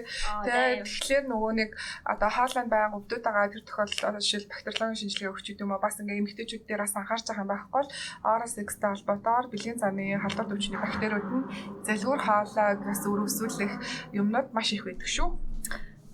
Яах вэ тэгээд бас бэлгэжтэй давруугаа. Хэцүү шттэ. Тэгэхээр нөгөө Тий. сайн шинжилгээ өгчтэй нэг нэгэнд итгэж тэгээд нэг нэгнийхээ итгэлийг алдахгүйгээр ингээд өрөслөгөө байхад бол болж байгаа байхгүй юу. Хөлцөөл Тэгэхгүй нэг сайн танихгүй, нэг сайн бас итгэлтэй биш те. Ямар ч хүн байж магадгүй зөвхөн гадаад үдэмжийг нь хараад те өөрийгөө одоо бүх юмыг нээж өгч бас болохгүй л гэж хэлмээр тийм. Зарим нүхээ хаалттай. Тэгээд заримдаа нь хамгаалалттайгаар Тий, хамгаалалттайгаар байвал сайхан дараа нь амар штэ сэтгэл тийш лээ. Тэгэл одоо нэг өвчин за болчлоо те нэг бөөн сэтгэлийн дарамт бөөн зардал Тэгэл нөгөөх нь бас зүгээр олооч үгүй ч. Жишээлбэл тэмбүү бол одоо имжлэгдэхгүй шүү дээ. Тийм, Үгүй яг имжлэгдэж байгаа ч гэсэн арилахгүй. Тэгээ одоо ингээд магадгүй ингээд бүр одоо 5 жилийн өмнө одоо тэмбүү авчаад имжлэгийг хийлгчээд уул нь имжлэгдсэн боловч гадагшаа сургуульд ингээд аплай хийх гээд ингээд нэг юм шинжилгээ өнгөд өгөх нь бас гарч ирээдтэй. Тэгээ нөгөө байнгын цусан дотор ингээ яваад тэгээ муухай тэгэл нэг юм байнга гарч ирэл хүн амтны санаа зовлох ч айгүй хэцүү ч тээ тэгэл тиймэрхүү шинжилгээтэй байхад жишээлбэл олоосын сургуулиуд бол одоо автгүй. Тэгэхээр Тэмбүүний англи нэр нь юу сифилис Сифилис. Би нэг дандаа англиар мэдх юм байна. Syphilis гэж байна. Зак гэдэг чинь англиар Гонорой. Gonorrhea.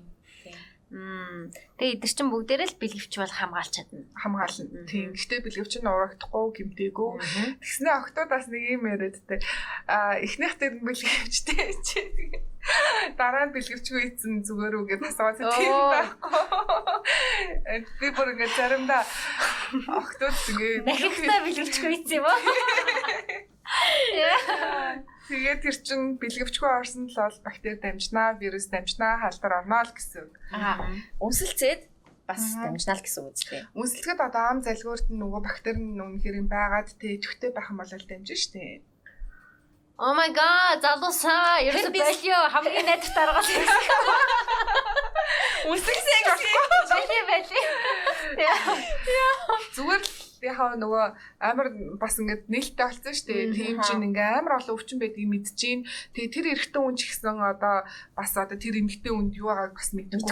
Тийм тэгэхээр харилцан бэлгэлтэй байхын тулд бэлгэвч хэрэгжилж яа. Тэгээ өөр илүүдтэй юм болохоор бол одоо яг зөв шинжилгээнүүдээ өгөөд тий. Шинжилгээний хариуутайгаа одоо эсвэл хариу нь асуудалтай бол эмчилгээ хийснийхаа дараа бэлгэвч мэлгэвч авах гэдэг асуудал бас байж болох байхаа. Аа тэгээ би энэ дээр бас яг бэлгэвчин дээр аа ингээд эрэгтэй хүнд илүү гоё мэдрэмж, эмэгтэй хүнд ч гэсэн илүү гоё мэдрэмж төрүүлдэг бэлгэвчгүй байвал гэдэг гэж шахалт үзүүлдэг эрэгтэй хүмүүс бас байдаг шүү. За Тэрэнд бас битээ ингээд Автаарай. Тийм, бас тий бэлгэвчгүй илүү гоё байд юм аа ингээд дараараараа Ялгаагүй юм уу? Гэхгүй мэдээ шүү. Тийм шүү.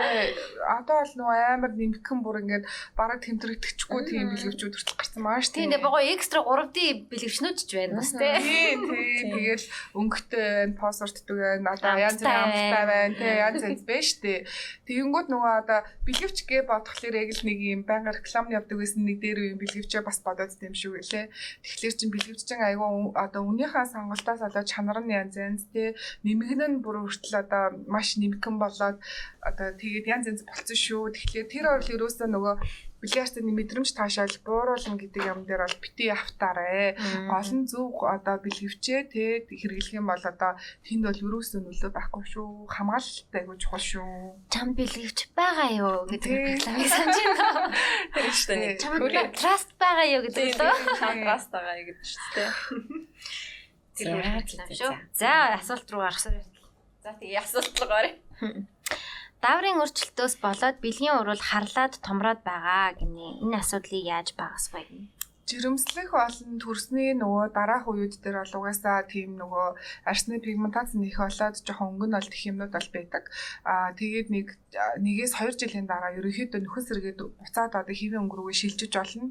Гэхдээ ер нь бол тухайн хүний арсны суур өнгө бас айгуу чухал байдаг. одоо юм нилээ цайвар цагаан тэгээ шар шар арьстай охтууд бол харцангуй айгүй хурдан өнгөний өөрчлөлт зүгээр болчтой. Тэгэхээр бор арьстай охт тусам жоохон пигментац нь жоохон их байх гадтай. А үнэхээр амар сэтгэл дундуур асуудалтай байгаа том бол одоо цайруулах тос моснос хавлаа тий. Эсвэл одоо цайруулдаг лазер эмчилгээ эмчилгээгээд юмнууд бол байгаа.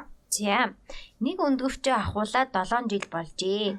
Нөхөртөөгөө жил орчим хамгаалаагүй ч бэбитэй болдоггүй гинэ. Аа хэдэн настанаас айгүй чухал. Нэг үнд өгч байхгүй гэхэлэр чи нөгөө нэг байгаа шүү дээ. Тэр шууд 50% болчихлоо дээ. Тэгэхээр нөгөө нэг 50%-ийн үнд өгчтэйгөр буюу одоо баруун зүүн хоёртлын үнд өгч ингээд сар алга ээлжлээд ажиллаж байгаа байхгүй юу? Оо, тэгж ажилт юм уу? Тийм. Аа. Нэг үнд өгчөнд байхаа олчихлоор нөгөө үнд өгч маань одоо 2 сарда нэг удаа л жирэмсэн болох боломжтой байгаад байж магадгүй эсвэл нөгөө үнд өгч нь одоо нэг нь байхгүй болоо ганцаараа л ингээд ажиллаад байна. Тийм, тэнгууд эрт сулдах нөгөө нэг 50% нөөц нь эрт дуусах ч гэдэг юм уу. Тийм асуудлууд байж магадгүй. Тэгэхээр заавал үзүүлээд нөгөө шинжилгээ өгөх хэрэгтэй. Мм, за. Тогтмол бикини вакс хийлгэх зүгээрөө давсганд муу гэж сонсож байсан юм аа гэсэн байна. Яг бикини вакс бол нөгөө гадна талын ярьсан дээр хийж байгаа учраас шууд авсаг нөлөөлөх юм бол байхгүй. Гэхдээ яг нөгөө жирэмслээд одоо төрсний дараа ч юм уу эсвэл нөгөө их таргалчаад турсны дараагаар арьс жоохон сул байх үед их одоо вакс ойр ойрхон хийлгээд тах нь бол арьсыг баг зэрэг сулруулах. Дээр нь вакс маань нөгөө нэг халууны одоо халуун нөгөө юмаа төрөх байгаа татж байгаа шүү дээ.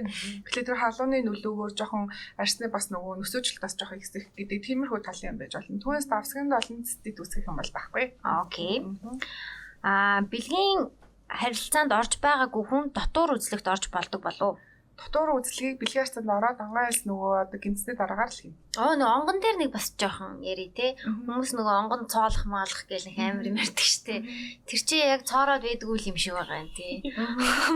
Цоорох юм байхгүй юм шиг байдаг юм шиг байгаа юм тий.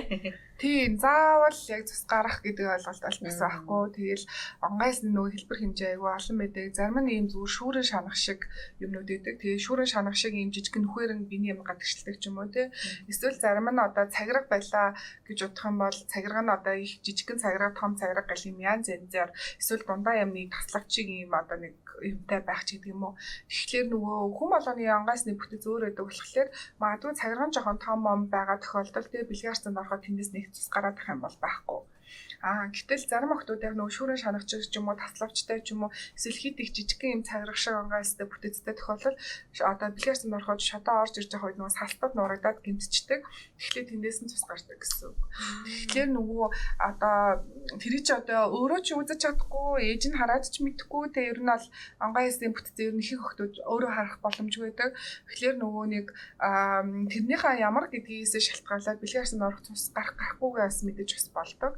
Тэгээд эрэгтэйчүүдэд бас хандаж хэлэхэд одоо бэлгэрсэн дараагүй гэж хийсэн мөртлөө цус гараагүй тэр худлаа ирсэн багт гэдэг юм уу тийм яриа бас айгүй хаад те. Тэгэхээр тэрийг онгойсны бүтцээс олдог байгаа шүү. Тэгээд тэрийгээ судлаарай. Тийм. Ямар бүтцтэй. Амар баахаа бүтц гэдэг те. Би нэг жоохон залуучуудтай бүр сайтай хайртай. Дараа нэг жаад эрэгтэйчүүд юм ч оруулъя. Аа 18-та одоо бол хөхний товч гарч ирдэггүй хэвэн үү гинэ. За энэ хөхний тал дээр бас яг сайн хөхний товчлогтой ер нь ол өгдөөд гараад ирсэн байх хэвээр. Тэгэхээр угаасаа нөгөө хүүхд гаргасан ч гэсэн хөхний товч нь гарч ирдэггүй өхөл чаддгүй эмэгтэйчүүд бас байдаг тийм. Тэгэхээр тэрийг нөгөө яг өвчин байна уу гэдгийг энэ хөхний эмчтэй үзүүлээд хэрэг биш хаа бол сайн массаж хийх мих тэгээ наашин сайн одоо татах матах гэдэг юмнуудыг. Гэхдээ тэрийг нөгөө өвчин байвал шууд хийж болохгүй учраас эхлээд эмчтэй үзүүлэх хэрэгтэй. Тийм ингээд нэг тал нь хөхний товч гарч ирэх нөгөөд бүхний тавчтай байдаг байсан шүү дээ. Тийм. Тэр нэг талаар л хүлдэг байсан уу? Үгүй эгүй яг тийм хүл усны дараа болох байл гараад ирсэн. Тэгээ яг тинейжер нэг тийм нэг тийм үед яг тийм байдаг гэсэн. Жирэмслэхээр төлөвлөж байгаа эмэгтэйчүүдэд өгөх зөвлөгөө. За энэ амар уртулч магадгүй тавчхан л гоё яач юм. Аа угаасаа үзүүлээд нэгдүгürt нөгөө саяны дээр яхаа тааруулах бүтцийн өөрчлөлт байна уу шалгуулаад тэгээ ядаж мазоки шинжилгээ омознэсийн шинжилгээний гурыг бол ядаж хийцэн байх хэрэгтэй. Тийм байна. 40 нэмэх насанд 06 attend for for all year гинэ. Зүгээр өг. Зүгээр ах уу. Тийм. Зүгээр шүү дээ. Үгүй бэлгээр цанд орохгүй удлаа гэж шууд биеинд гарах амар өөрчлөлт юмнууд бол байхгүй. Байхгүй юу? Бас тийм тэгсэн байсан айгүй удаан ингээд а бэлгийн харилцаанд ороогүй бол биеинд өөрчлөлт орох уу гэсэн асуулт байсан. Тэгэхээр биений эмнэлний мөчлөгөнд л зүгээр хэвээр яриад хад ямар ч аюулгүй гэсэн. Түүнээс биш тэндээс нэг амарлаг одоо ашигтай юмнууд аваад тэг ингээд амар гоё залуу баймаа бэлгийн харьцаа тогтмол авах хэрэгтэй тэг тийм бол Бас өөрөө чинь талаар асуусан байна. Яагаад бас эмч болсон бэ? Яагаад яг энэ нарийн мэрэгчлийг сонгосон бэ? Аа манай ер нь гэр бүлийнхэн бүгдээр эмчээсэн байхгүй. Эмчнэрийн хүүхдүүд эмч болд юм дөө их ихтэй. Тэгээ нөгөө багасаа харах хүн байхгүй эмчнэр чи амар завгүй. Тэгээл жижиг гарсан чи яасан чи дандаа нөгөө багасаа эмнэлэгтэр өссөн. Тэрээс эмнэлгийн айц байхгүй болцсон. Тэгээл нөгөө ингээ харахлаар чинь жоохон хүүхдэд чинь нөгөө эмчнэрт ингээл хүн хүмүүс ингээд амар ихтгэл үнэмшлээ. Дээр үед бол бүр илүү тий одоо л нэг жоохон ихтгэл үнэмшил бураад байгаа штэ. Тэгээ дээр үед бүр илүү ингээд нөгөө амар хайрлаж хүндэтгэж ингээ харцдаг. Тэгээл ингээ харахлаар оо гоё юм цагаалаатай эмч бол амар гоё юм байна гэж боддог байсан. Тэгээл өөрийнхөө хүслээр Тэгэхээр зөрсөр агаал ангаахт орсон. Тэгээл манай ээж бол ерөөсөө эмэгтэй хүн аим хэцүү шттэ. Тэгээл ингээл жижүүр мэжүүр гэнаа гэртээ цаг зарцуулж чадахгүй тэжээсээ аим хэцүү мэрэл сонгох гэдэг нүүр гоё юм сонгоож могоож. Тэгэл би зөрсөр агаал хэмжилсэн. Тэгээ одоо жижүүр хийх үедтэй.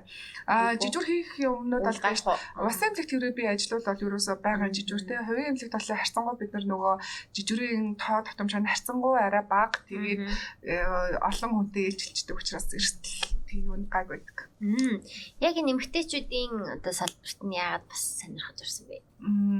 Эмэгтэйчүүдийн салбар болоо надад мэдгүй ягаад чи нэг юм угаасаа яг нэг мөөрийн биеийн дээрх нөгөө анаах тахад яг тэр хичээл орж байгаа шүү дээ тий. Хичээл орж л өөрийнхөө биеийг таньж мэдээд аа ийм байд юм байна.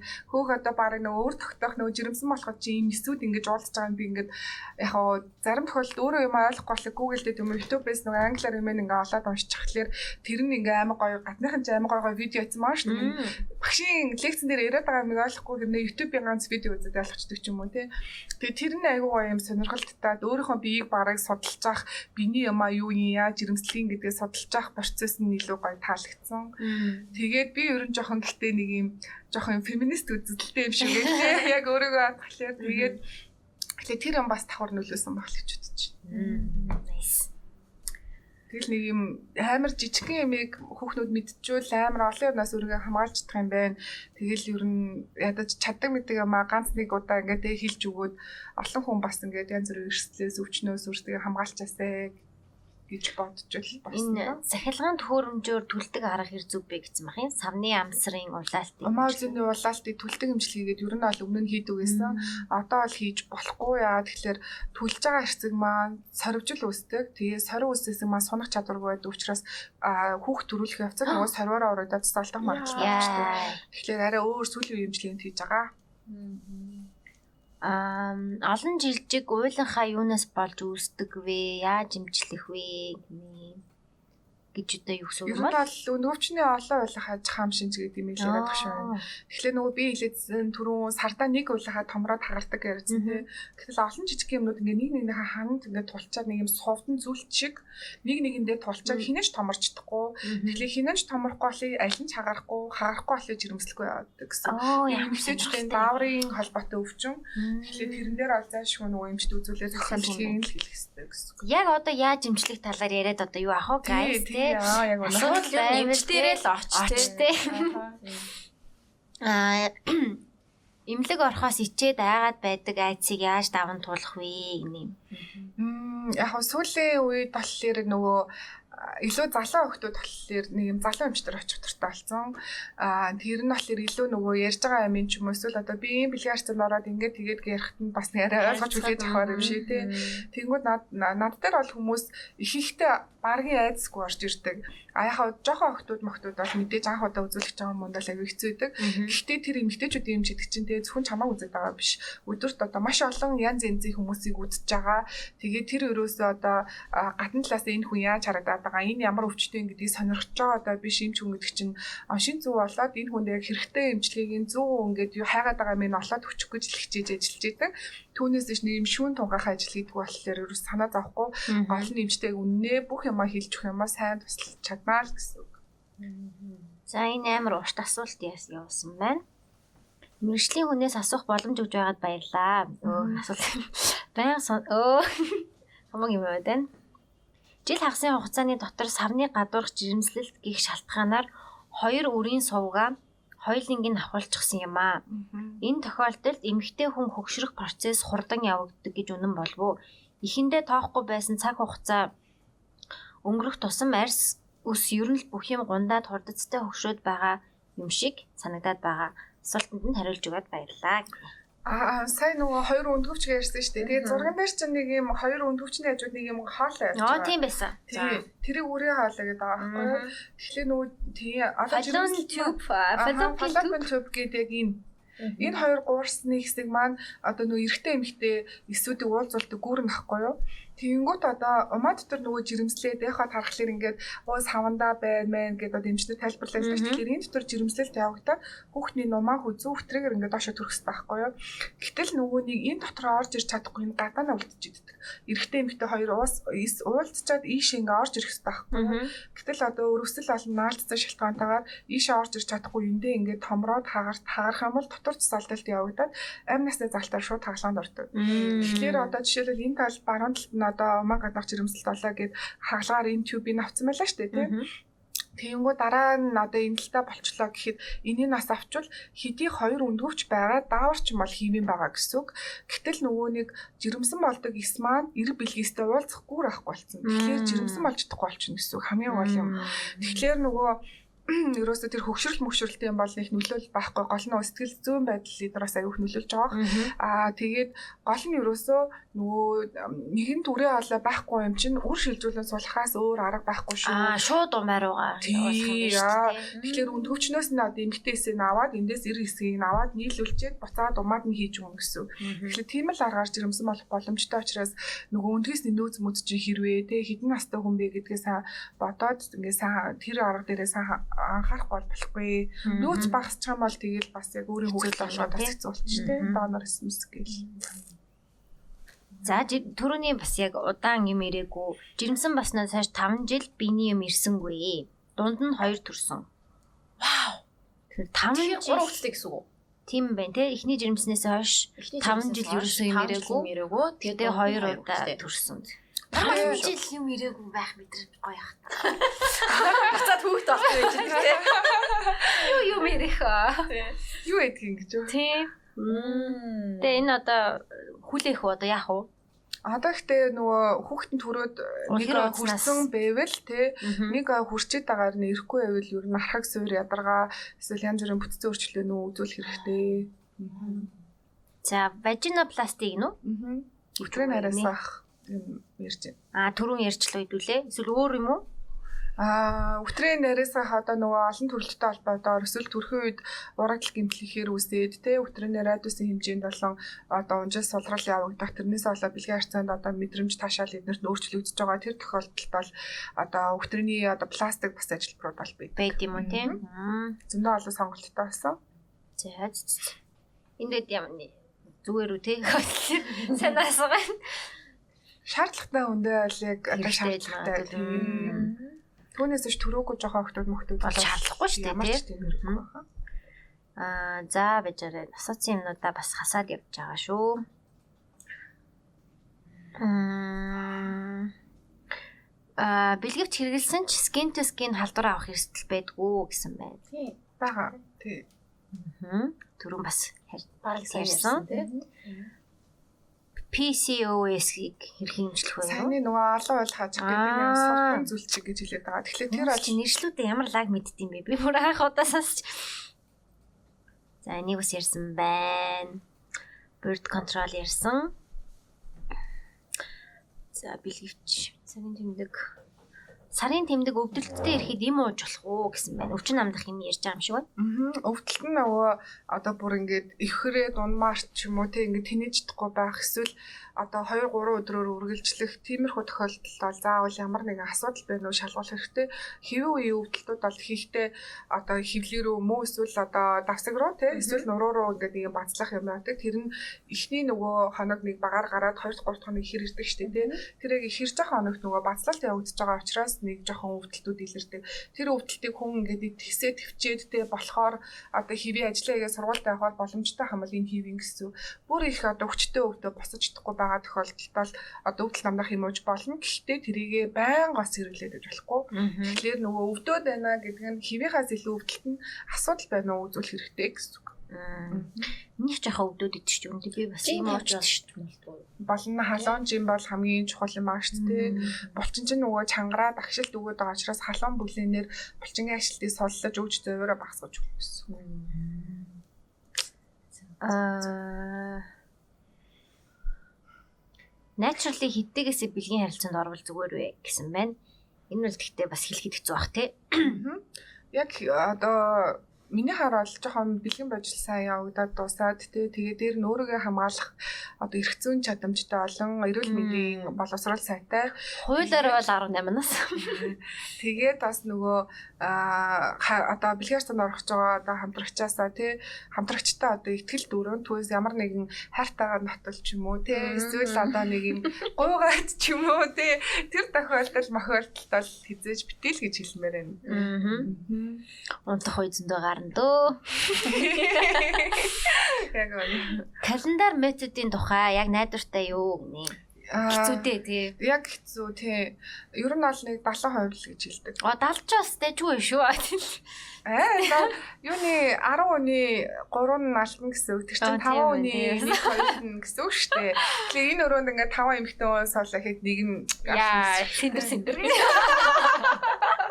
Би гэхдээ яг календараар л ер нь явдаг та. Тэгээд яг сая сүүлэх дээр бол яг үнэхээр гайхалтай Төрснөөс хойшоо нөгөө чигсэн болсон гэж ингээд тийм яг тийм гарах стайл хөвгтэйж тэ. айгуу сонин мэдгүй тэгээд одоо энэ яг одоо бурхны заяад бэлгэрээ болд юм уу эсвэл одоо яа Мгм. сонин л тохиолдол болсон да. Э, Centribation гинөө? Centribation-ы талаар гэсэн бах юм. Centribation гэж юм бол Centribation болон юм байна. Энд дэвс өөр хүн дэвсэх юм. Аа хэлээд би боёо аа нөгөө гар хангалыг ярьж байгаа шүү. Masturbation-ыг уу? Masturbation-ыг яриад байгаа юм шүү. А тийм үү. За тгий гэж бодоод masturbation-ы талаар ярих уу? За Би дараа юу гэсэн гэсэн тэрийг харъя. Masturbation хэдэн удаа хийх- хэдэн удаа хийвэл хэвтэй вэ гэж асууж өдөртэй. Өдөрт гэж.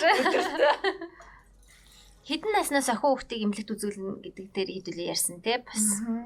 За тэр нь тийм яг нөгөө гар хангалын талаар байна. Тэгэхээр гар хангалаг бол ерөнхийдөө аа яг нөгөө гадна дотор талаасаа гар хангалах хийх гэдгээр яг ялгаатай болчиход байгаа тэрийг л хэлээд байгаа. Тэгэхээр нөгөө гар хангалах хийлээ гэдэг ер нь нэг тийм буруу бол байхгүй. Гэтэ бильярд цаанд ороогүй гэж нөгөө одоо өвтрийн дотор хан манлаа орох бол боломжгүй тий. Тэгээд гар хангалах хийлээ гэд бэлэн уруу сунж томрохгүй. Аа хийлээ гэд ерөөсөө буруу юм болвол нь байхгүй. Тэгэл хүн болгоомд л одоо байдаг л асуудал хэрэгтэй эмхтэй айл алинд нь л байж болно. Түүнээс эрэгтэй хүн гар хангалыг эмхтэй хүн хийхлээр буруу гэдэг асуудлыг бол жоох эсрэг байрсан штэ байна. Мм, эвгүй үнэр үнэртэйд байна гэсэн байна. Юу гэж үзэж чинь та хоёр? Бүгд холбоотой.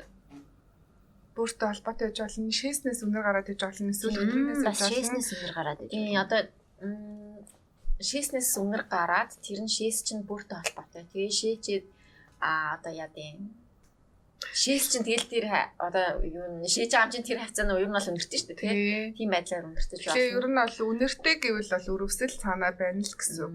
Тэгэхээр яг хаанаа вэ гэдгийг мэдэхгүй. Гэхдээ ямар ч байсан аа шээснээс үнэртэй гараад иж болно. Өтрөөний дэс чарж нь одоо үнэртэй бас гараад иж болно.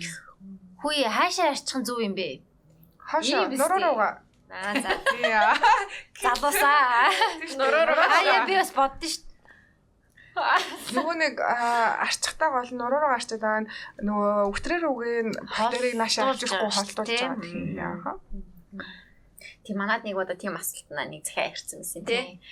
Аа би тэр цаан дээр ингээд хаашаа арчих учраас мэддгүү дандаа урагшаага арчдаг байсан ч илүү. Тэгсэн чи бид хоёр Бид хоёрын удаа подкаст нэрээ аа ингээд хоошоо арчдээ штэ марчдээ штэ гэж ярьсан юм шиг байгаа. Тэгсэн чинь тэрнээс хоош тэр хүн хоошоо арчдсан байх. Тийм аа анх удаа анх удаа тийм сонсоод тэгээд тэрнээс хоош хоошоо арчдаг болсон ч гэлөө тийм Амар зүүн мессеж хүргэсэн байна. Шүү дээ. санаад байдлаар амар зүүн мессеж хүргэсэн байсан тийм. Тэгэхээр хоошоо шүү манайха нуруулга. Тэгээ гоё ингээ бүксөө ингээ оцоолгон гэсэн үг. аа. Энийг үзүүлчих юм уу? Тэгээ ингээд инхээр ч угаас ингээд асуултын тэмдэг шиг болоод байгаа шүү дээ. Тэгэхээр чи ингээ гоё ингэж байгаа цаа ингээ тийж байгаа юм байх хэвээр. жоохон ингээ грацийн нэгээд ахиулаад Тэгээ тэгэхээр бас эмхтэй хүн талаас бас тэр нэг гоё харагдах юм болов яах юм бол мэдгүй мэдгүй заа. Хоёр эмэгтэй бас ихэд юун дээр анхаарах юм. За эсвэл миний нэг сайн мэдхгүй сонсоор байна. За тэрэн дээр одоо мэрэгжлийн бас олж оруулъя. Яг нөгөө нэг нөгөө хэрэгжилж байгаа юмнууд байгаа шүү дээ тий. Одоо туслах хэрэгслийн юм гэх юм уу? Тэгэхээр тэр юмнуудын нөгөө ариун цэвэр дээр бол бас анхаарах хаа ариун тал дээр бол ямар ч байсан. За ингээд бид бид хоёр штэ миний мэдлэггүй яриатай хамт байсан маш их баярлалаа. Багхан ч гэсэн асуултууд нь хариулж чадсан байх гэж найдаж байна. Би бол маш их юм сурж авлаа. Бүр хамгийн гайхшигт нь хоёр өндөг минь би бинийхээ тустай ажиллаад нэг нь амардаг гэж би ерөөсөө тийм амар ажилтай чих шиг тийм. смарт байгаа шүү дээ. Амар смарт. Тэр бүр гайхамшигтай байлаа. Тэгээ надад зөндөө асуултууд байсан. Би бол асуултуудынхаа хариултыг авчлаа гэж бодож байна. Тэгээ маш их баярлалаа. Тэгээд өөртөө чинь бас ам, эмч- эмнэлэг дээр чинь очиж үзүүлэх боломжтой юу? Ямар контакт.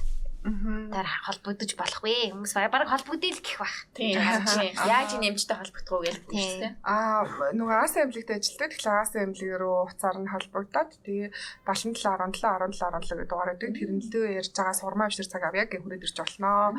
Тэгээд өнөөдөр нөгөө нэг тойрон подкаст угаас амар чөлөөтэй байдаг. Тэгээд насаас ойролцоодоо тий бүгдээрээ тэгээд тийм болохоор тэг үзэж байгаа хүмүүст маа нэг юм яг нэг юм юмч суугаад амар unlimited өгөхөөс илүү тий нэг юм жоохон ойр байгаас гэсэн үгэндээ айгүй чөлөөтэй ярьсан шүү. Тэгээ зарим нэг юм дээр би жоохон шүүмжлэлдэг. Юм ч ээж ямар амар задгаа ярьдаг ч гэдэг юм уу тийм юм бас зарим хүмүүс бичээддэг. Тэгэхээр тийм утгаараа хүмүүс жоохон юм наалтацтай ойрхон байгаасаа гэсэн утгаар нэлээд чөлөөтэй байсан шүү. За энэ бол тэгээ бас мэрэгжлийн эмнэлгийн зөвлөгөө биш шүү. Эмнэлгийнхээ орчинд очиод бас яг мэрэгжлийн зөвлөгөө. Тийм яг өөрийнхөө тийм яг өөр. өөрийнхөө юмыг үзүүлж хагаад ингээд сайхан мэрэгчлэх зөвлөг аваарэ. Энэ бол яг юм basic юм те нэг юм эмнэлэгт очиж үзүүлэх сэтэл юм уу да. За тэгээд энэ удаагийн дугаарыг маань а Come Loud Lab маань брэнд маань дэмжиж Green Gate. International одоо Монсоос гаргаж ирж байгаа. Green Gate International. Камла Камла тийм, Энэ болохоор тийм эмгтээчүүдийн эмчилгээний, арчилгааны, цэвэрлэгээний гэ маш гоё бүтээгдэхүүнүүд бүрэн ихээр орж ирж байгаа юм бэлээ. Төрөний ярьсан чийгшүүлэх тоос те угаах яг зориултын одоо угаадаг зүйлс пробиотик пробиотик гэх мэтлэн тийм хамгийн гол нь эмийн сангуудаар зарагдчихж байгаа. Тийм болохоор бас эмчийн зөвлөгөөгөөрөө тэгээ аль аль бүтээгдэхүүнүүдийг авах хэрэглэж үзээрэй. Айгүй олон янзын гой гой бүтээгдэхүүнүүд байлээ. Бид хоёр бас хэрэгжилж байгаа. маш удаан сар 2 сар бараг хэрэгж үзэж байна те. Айгу таалагдчих байгаа. Тийм гоё BGCI-ийнхаа баярлаа. брэнд байлээ. Тэгээд танд бэлэг болгож өгье. Баярлалаа. Би бас яг энэ дээр нэг юм нэмэт хэлчмээр байна. Аа хүмүүс нөгөө айгүй Facebook-ээр ч юм уу эсвэл Instagram-ын спонсорууд дээр нэг гарч ирсэн янз янз зээл байгаа маа айгүй их угаагч муугаагч аваад айгүй буруу хэрэглээддэг. Гэтэл тэр юмнууд ягаад эмээс ангаар зарагддгүй вэ гэхлээр а эмээс анд одоо зарахын тулд те одоо албан ёсоор Монгол руу оруулж ирээд одоо нэг тусгай зөвшөөрлүүдийг нь шалгууруудыг нь даваад тэгээд улсын бүртгэлд оруулаад бүртгэлд оруулсны дараа эмээс ангуудаар албан ёсоор энэ зарагдаж эхэлдэг байхгүй юу? Гэтэл одоо Facebook-ээр тавиад байгаа янз бүрийн юм бодис угаагчтэй одоо янз янзын юм чинь одоо ингээд олон улсад хүлэн зөвшөөрөгдөг. Учраас Монгол тэрийг бүртгэх боломжгүй. Ийм одоо ялангуяа нэг юм хятад бичиг бичгтэй юм бүү мэдтэй Яаж чадгалсан тийм амар. хин яаж ч оруулж ирсэн юм бүү мэдтэй хөлдөөгөө даваад ирсэн ч юм уу мэдгүй штэ. Тэгэхээр яг нэг тийм бүтээгдэхүүнийг нөгөө хүмүүс агиух бас авч ингээд хэрэглээд эрүүл мэндээр охирч байгаа тохиолдол байдаг. Тэгэхээр ямар ч байсан нөгөө албан ёсны эмийг эмийн сангаас те эмчийнх нь одоо заавраар тэр бүтээгдэхүүнүүдийг хэрэглэж байхад бол эрсдэл учрахгүй гэдэг дээр бол итгэлтэй хэрэгтэй гэж хэлмээр байна. За маш их баярлалаа. баярлалаа. За баярлаа. За за одоо манай төгсгөлийг бас дуурайж хэлээрэй. Аа за. Төгсгөл байт юм аа. Аа за. За За. сурмаа амжтай баярлаа. Ингээд дараагийн дугаараа уулзцгаая. Bye. Bye. Trying to paint a picture of the sun with all its flowers reaching closer past the surface like I'm slowly getting closer to you.